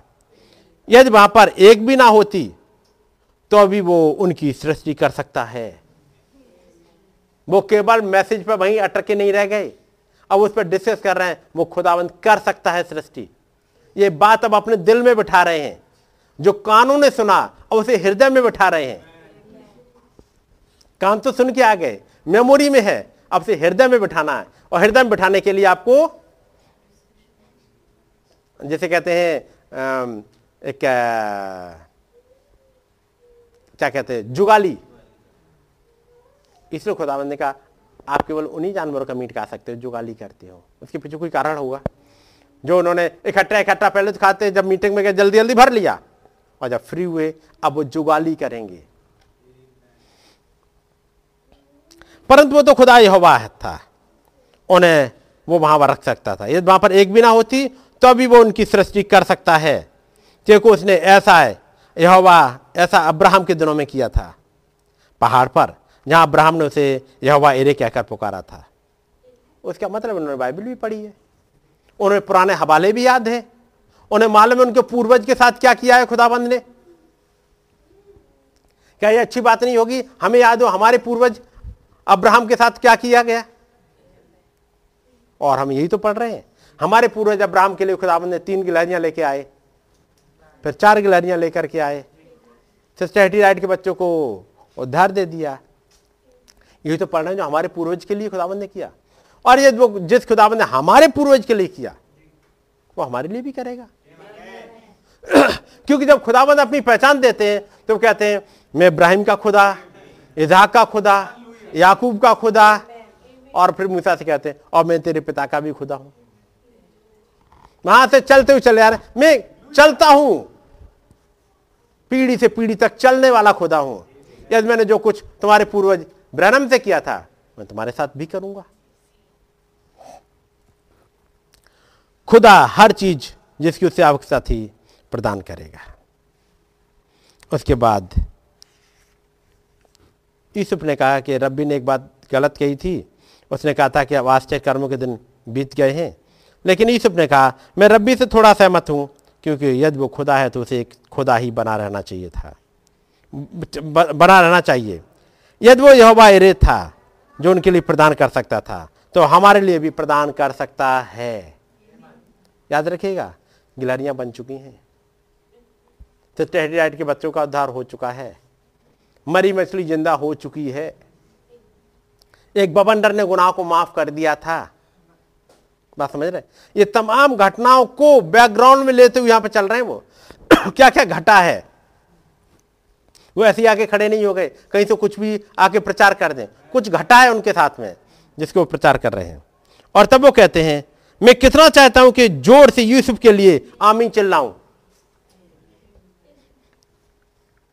क्या आपको जब पढ़ते हो मैसेज को, जब अकेले बैठे मनन कर रहे हो, डिस्कस कर रहे हो, क्या आपका मन नहीं करता? मैं अपने उस खुदावन के लिए आमीन चिल्लाऊं? क्योंकि आज भी वैसे ही खुदा हैं। मरियम धीरे से अं- घर के अंदर जाती है। ये बातचीत चल रही थी, एक बात घर की है। मरियम धीरे से घर के अंदर जाती है और एक लपेटा हुआ पत्र उठाती है और उसे बाहर लेकर के आती है। जैसा कि आमतौर पर वो रविवार की दोपहर बाइबल अध्ययन किया करते थे? और ऐसा इसलिए दिन में घटित होता था, हम कहें, अब वो ईशाया का लपेटा हुआ पत्र लेकर आई। क्या लेके आई? ये ईशाया का लपेटा हुआ पत्र, स्क्रोल लेकर के आई, जो कागज़ में है या जो चर्म पत्रों में है। लेकिन यही जो चर्म पत्र में जो लपेटा पत्र लेके आई है, थोड़े दिनों बाद ये कम्बल में लपेटे ले आई एक कपड़े में लपेटे लाई इस घटना को लेने के बाद में अगले नौ महीने बाद, इसी जैसे आज वो तो केवल ईसाई की किताब को लेके आई है, एक स्क्रोल, एक लपेटा हुआ पत्र लेके आई है, कुछ दिनों बाद एक लपेटा हुआ बच्चा लेके आएगी। जिसके लिए खुदावंद ने कहा, एक लपेटा हुआ उपहार। अभी तो वो कागज़ में था। जिस दिन मरियम लेके आई है, उसे कागज़ में, वो कागज़ में था। ठीक नौ महीने बाद उसके हाथ में होगा। वही बचन अब देधारी रूप में। क्योंकि इस वाले बचन पे वो टिक गई थी। और कुछ दिनों के बाद वो बचन उसके हाथों में था। जिस वचन को प्यार कर सकती है, जिस वचन को वो खिला सकती है जिस जिस वचन के साथ वो जी सकती है, अपनी सारे जैसे कहते हैं ना, अपनी सारे ममता उड़ेल सकती है उस पर अपना सारा दुलार वो जो कागज़ में था, वो थोड़ी देर में, जो कुछ वो कागज़ में था, वो हाथों में आ जाएगा। क्या आज नहीं ऐसा हो सकता है? जिस किताब को मैं हम और आप हाथों में लिए हुए हैं यही जेहोवा ऑफ़ मेरेकल्स। किसी दिन आपके हाथों में हो। ये आपके साथ चल रहा हो। बात समझ गए? और बिल्कुल होता ऐसे ही है। यदि जैसे आप टिक पाए ईशाया का लपेटा हुआ पत्र। वो एक कागज़ लेके आई है एक लपेटा हुआ पत्र लेके आई है। कुछ समय के बाद एक पर्सन आ जाएगा एक बच्चा हाथ में होगा। और आखिरकार वो ईशाया नौ छह पर आते हैं। जो इस प्रकार कहता है, हमें एक बालक दिया गया प्रभुता उसके कांधे पर होगी। उसका नाम युक्ति करने वाला शांति का राजकुमार, सामर्थ्य खुदा अनंत काल का पिता रखा जाएगा। जिस समय वो पढ़ रहा था, उसने एक लंबी सांस की आवाज़ सुनी। उसने बगल में देखा, वो छोटी स्त्री, उसकी प्रियतम, उसके छोटे से चेहरे पर चमक आ गई। उसकी आँखें रात में चमकते हुए तारों के समान चमक रही थीं और वो बोली, प्रिय, उसे दोबारा पढ़ो। यदि कोई बात आपको लग जाए, आपके दिल को पकड़ ले तो क्या करो? प्रिय, दोबारा पढ़ो। आपने सुना उनका, जो भजन सहता सत्ताईस? पास्टर डॉन गॉसेट की वाइफ पास्टर पास्टर ने ऐसे ही निकाल लिया। तसल्ली देने के लिए कोई भी एक हिस्सा निकाल लेते उन्होंने भजन सहता सत्ताईस निकाल लिया। यहाँ पर कोई जानबूझ के थोड़ी लेके आए थे कि मैं ईसाया नौ छह पढ़ने जा रहा हूँ, या पढ़ने जा रही हूँ, या मेरी ज़िंदगी में उसे नहीं पता था। एक आ गए, लेके आ गए, लेकिन उसे हृदय ने पकड़ लिया कहीं। और उसने कहा, जरा एक बार फिर से पढ़ो। पास्टर डोन गासेट की वाइफ ने यही तो बोला फिर जरा एक बार फिर से पढ़ो। फिर पढ़ दिया। एक बार फिर से पढ़ो। और एक बार फिर से पढ़ो, एक बार फिर से पढ़ो ने यह किया था जो डॉक्टर नहीं कर पाए थे, जो साइंस नहीं कर पाई थी, जिसे जहोवा मेरेकल्स ने माँ करके दिखाया था। वो यहाँ पर कहते हैं, एक बार फिर से पढ़ो। उसने दोबारा पढ़ा। अवश्य ही उसने कहा होगा, ये कौन होगा? भविष्यवक्ता किसके विषय में बोल रहा है? उसने इस प्रकार से कहा, होगा भविष्यवक्ता उस मसीहा के विषय में बोल रहा है, जो आएगी, और किसी दिन हमारी स्त्रियों में से कोई एक उसे लेकर के आएगी। ऐसा प्रतीत हुआ कि उस आयत ने उस स्त्री को गहराई में पकड़ बना ली। वो बस से दूर नहीं जा सकती थी। अगले दिन जब वो जा रही थी, उस आयत को सोच रही थी। हमारे लिए एक बालक उत्पन्न हुआ, हमें एक पुत्र दिया गया उसका नाम युक्ति करने वाला, शांति का राजकुमार, सामर्थ्य खुदा अनंत काल का पिता रखा जाएगा। और वे इतनी ज़्यादा गहन सोच में चली गई, उसे लगा जैसे कोई रोशनी चमकी है। शायद वो उसकी बूंद हो, एक छोटा सा प्रकाश शायद कहीं से टकराया हो। तब बाईसवा पैरा में नबी कहते हैं ओ कितनी बुरी बात है। आज कलीसियाएँ उस प्रकार से आत्मा में नहीं चलती। जितना कि हमें चलना चाहिए। ये कैसे चल रही है?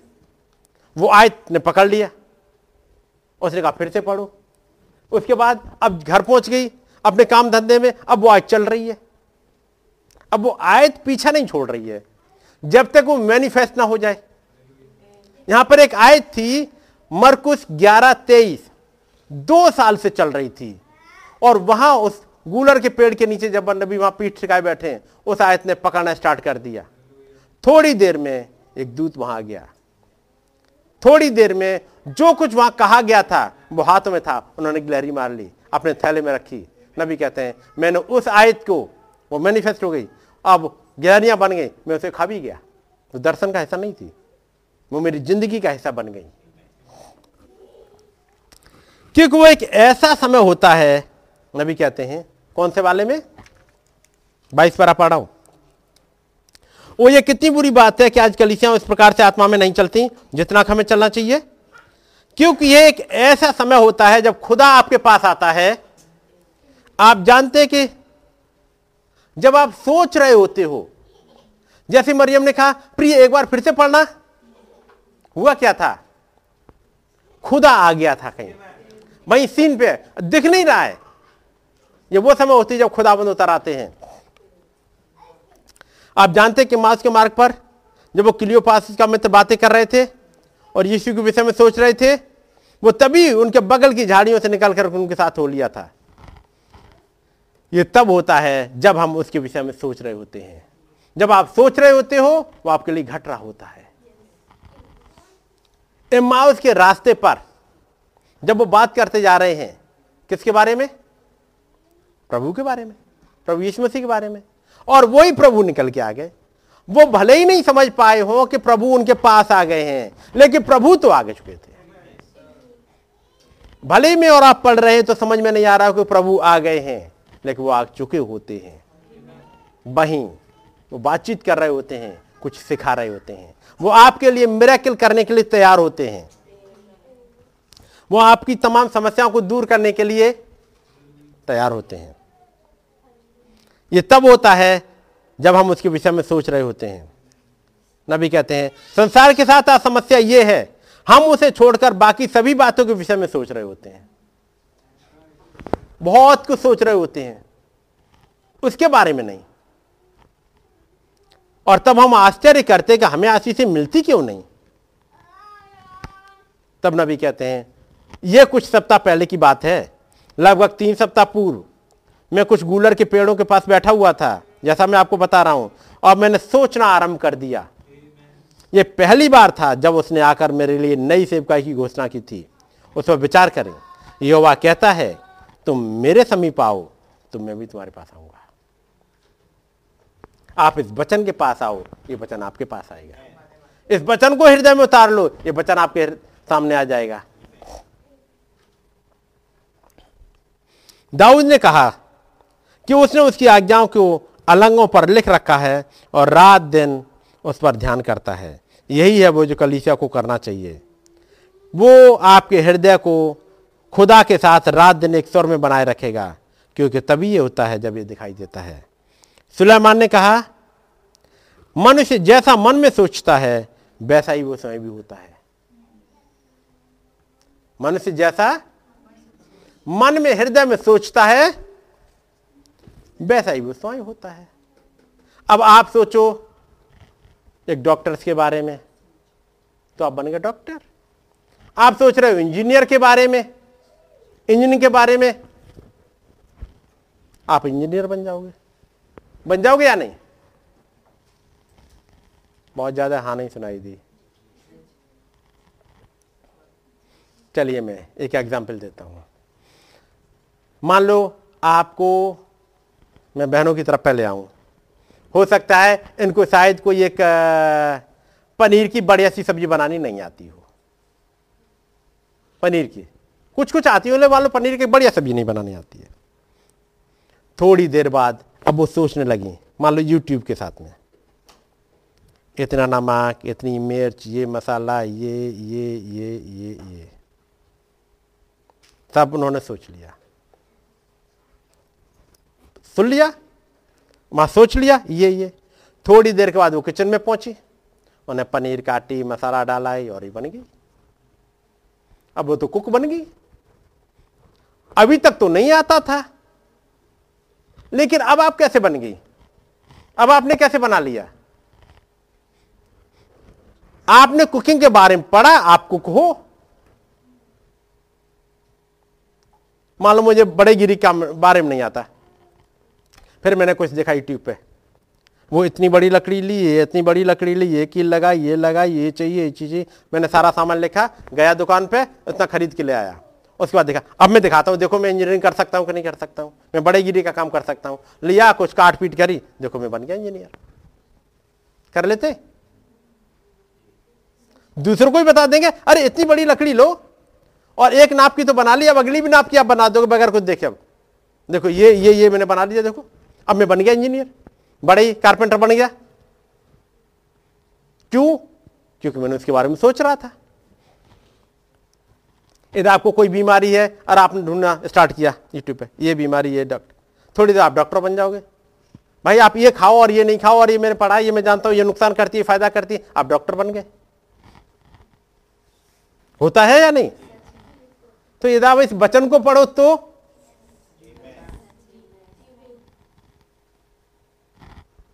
जो सुलेमान ने कहा वो लाइन सुनिएगा, क्या लिखा है? मनुष्य जैसा मन में सोचता है। आपने बड़ेगिरी के बारे में सोचा, पढ़ा, आप बड़े ही बन गए।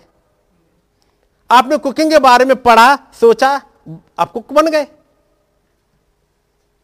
आपने इंजीनियरिंग के कुछ बारे में सोचा, आप इंजीनियर बन गए। मैं कहूँगा, क्यों ना इस वचन के पास आ जाओ ये तो आपको जेहोवा बना देगा। नबी कहते मैं मरकुस ग्यारह तेईस पे सोच रहा था। और मेरे लिए वो हो गया। गिलहरियाँ बन गई। बन गई। सिस्टर के बच्चों को चंगाई मिल गई। और इस बात को लेके कह रहे हैं कि ये वचन जो मैं कह रहा हूँ, वो सच्चा है। और आज भी तुम भी कर सकते हो। और फिर कई एक जगह वो कहते हैं, अब मैं दुआ नहीं करूँगा। आप लोग हाथ रखो एक दूसरे के ऊपर। मैं नहीं हाथ रख रहा। आप रखो एक दूसरे पे और आप दुआ करोगे। इसलिए जब आ, मैं जगह भूल रहा हूँ कहाँ पर जब एक भाई ने कहा था भाई ब्रानम मुझे याद था कि जब वो महान प्रचारक आए थे और आके हमारे बीच में एक बेदारी करी थी हमने समझ लिया था कि हमारे बीच में खुदा आ गया है।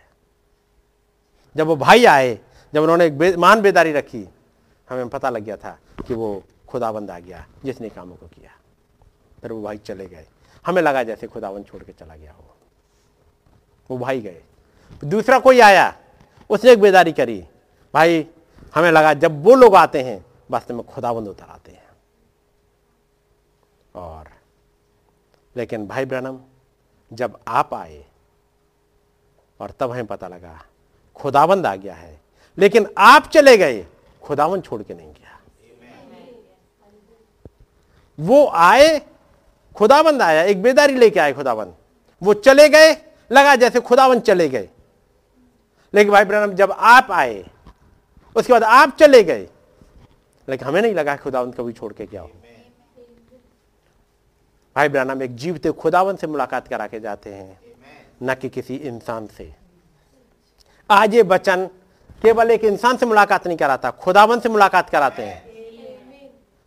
ये खुदावंत आपको छोड़ के ना चला जाए। है नहीं? वो मुझे जगह नहीं पता कहाँ पे है, लेकिन मैंने पढ़ा था ये, और आपको पहले ही बताया है। तो याद रखिए, कभी भी आप मीटिंग से चले जाओ, लेकिन खुदावन छोड़ के ना जाए आपको।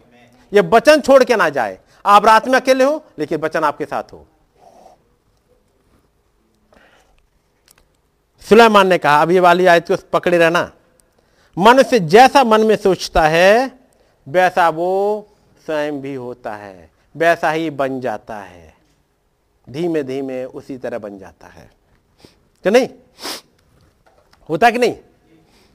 आप में से कितने थे जो पैदाइशी इंजीनियर थे? पैदाइशी डॉक्टर थे? पैदाइशी टीचर थे? हाई स्कूल इंटर तक तो सबके सब एक जैसे पढ़ते रहे। उसके बाद एक तरफ़ जाने के लिए आपकी ट्रेनिंग करेगी जब आप डॉक्टरों की संगति में रहे, उनके साथ बैठे, डॉक्टर बन गए। जब आप इंजीनियरिंग का कोर्स करने गए, इंजीनियर्स के साथ बैठे, आप इंजीनियर बन गए। तो आप खुदा के साथ बैठोगे तो खुदा बन जाओगे। आप इन स्वर्गदूतों की संगति में बैठोगे, आप जिनकी संगति में बैठोगे, आप बनोगे। कि नहीं? इसलिए वचन कहता है ठट्टा करने वालों की मंडली में ना बैठना। क्यों? आप ठट्टा करने वाले बन जाओगे। जुआ खेलने वालों की मंडली में बैठोगे। एक दिन जुआ खोलोगे। करोगे कि नहीं? दारू पीने वालों की मंडली में बैठोगे, एक दिन पियोगे? झूठ बोलने वालों की मंडली में बैठोगे, झूठ बोलोगे? ऐठू की मंडली में बैठोगे, ऐठू बनोगे? धोखेबाजों की मंडली में बैठोगे, धोखेबाज बनोगे?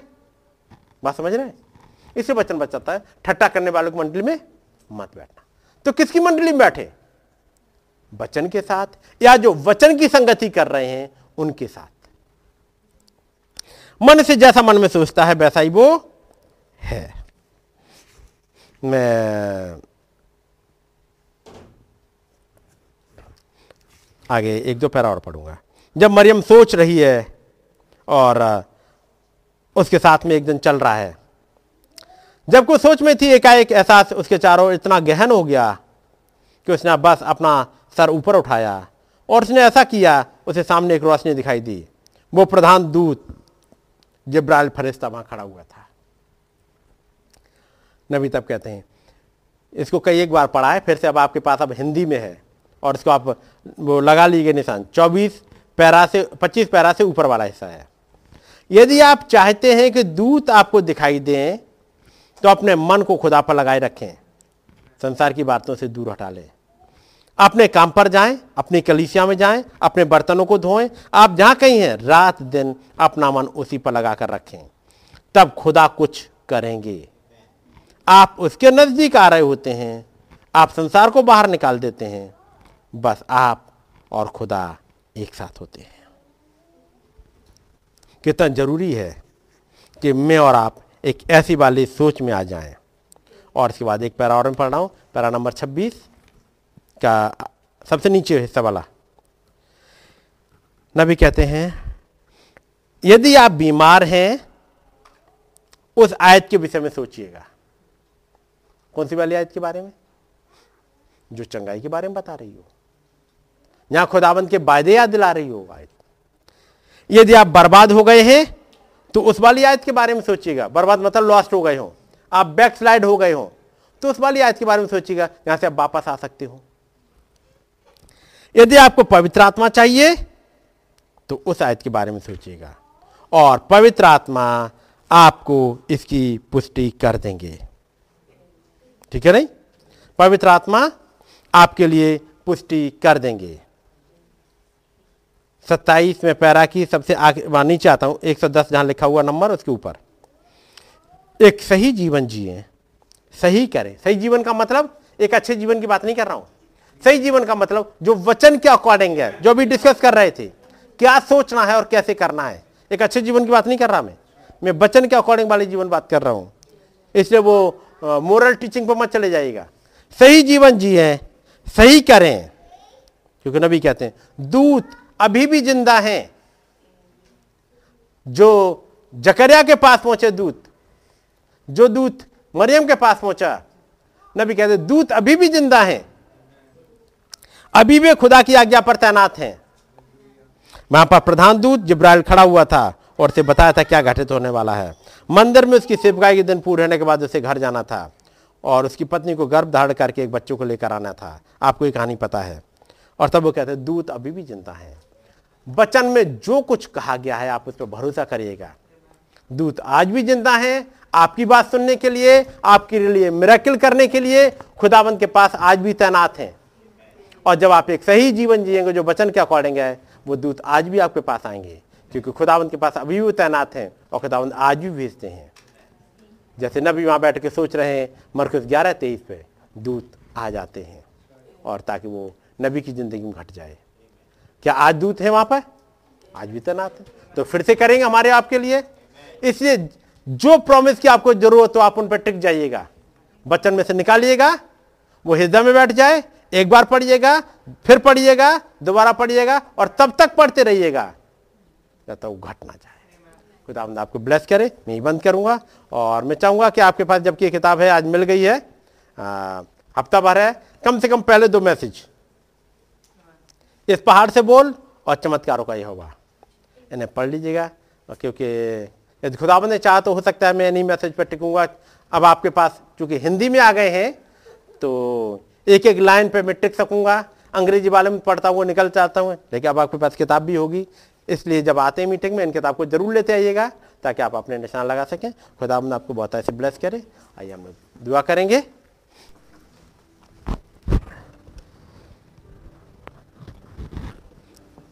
प्यारे प्रभु, आप आश्चर्य कर्मों के खुदा हैं।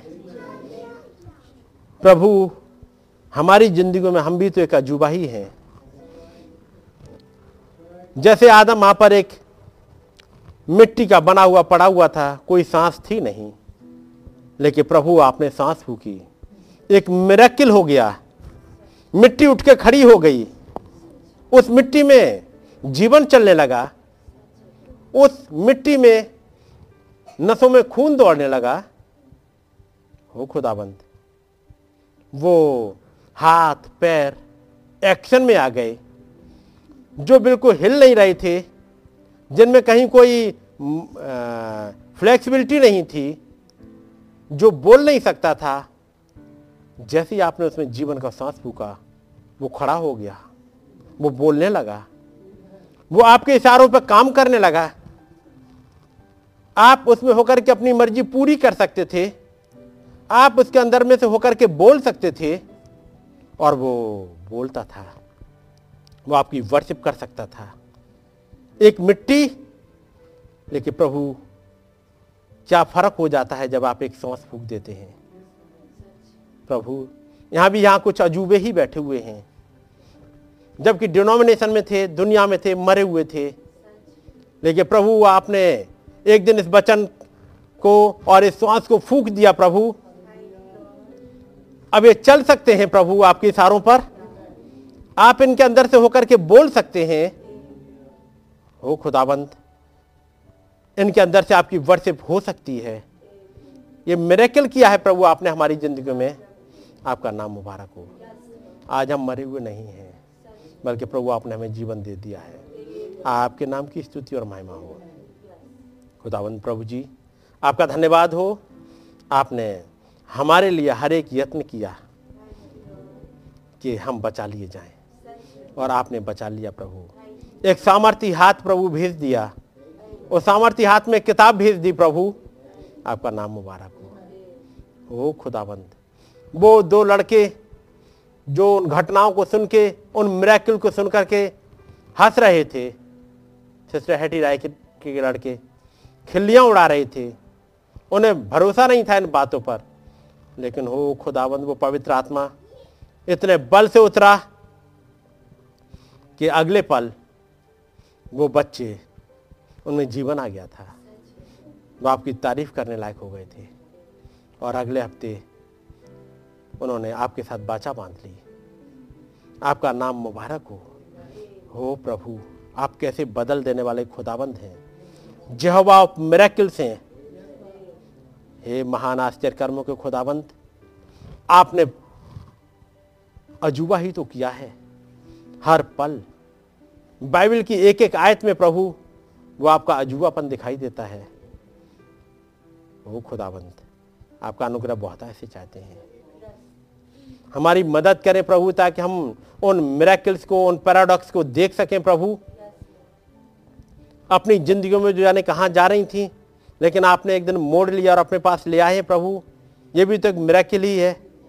हम आपके नाम को धन्य कहते हैं। प्रभु, जो कुछ आपके वचन में से सुना है, वो हमारी ज़िंदगी में घट सके। आपके नाम को महिमा मिले। सारा आदर, सारी महिमा आपको ही देते हैं। प्रभु जी, यदि कोई बीमार है, आप चंगाई बख्श दीजिएगा। निवेदन करते हैं प्रभु, मैं अपने पापा के लिए। उनकी तबीयत थोड़ी सी खराब है। मम्मी के लिए भी प्रभु। ओल्ड एज की वजह से प्रभु। आपका अनुग्रह चाहते हैं। आपने जबकि एक अच्छी उम्र दी है प्रभु आपसे निवेदन करते हैं, उनके संपूर्ण चंगाई बख्श दीजिएगा। अपनी दया बनाए रखिएगा प्रभु। आपके नाम को महिमा मिल सके। हम सबके साथ तो अपनी दया बनाए रखें। उन तमाम भाई बहनों के साथ जो हमारे साथ जुड़े हुए हैं, आपका अनुग्रह और बहुत ऐसे चाहते हैं। प्रभु, हर एक के दिल में आपके ये वचन बैठ जाएँ। हर एक आपके इन वचनों को पढ़ सके, दोहरा सके, आपके साथ जुड़ा रह सके। आपका ये अनुग्रह बहुत ऐसे चाहते हैं, ताकि एक महान इवेंट के लिए तैयार हो जाए। धन्यवाद के साथ इस विनती को प्रभु यीशु मसीह के नाम में चढ़ाते हैं। आमेन। आए हमारे पिता, आप जो आसमान में हैं, आपका नाम पाक माना जाए, आपकी बादशाही आए, आपकी मर्ज़ी जैसे आसमान में पूरी होती है, इस ज़मीन पर भी हो, हमारी रोजी रोटी आज हमें बख्श दें। जिस प्रकार से हम अपने कसरू वालों को माफ़ करते हैं, हमारे कसरों को माफ़ करें। हमें आज मैच ना पड़ने दें। बल्कि बुराई से बचाएँ क्योंकि बादशाहत कुदरत और जलाल हमेशा आपका ही I love him. I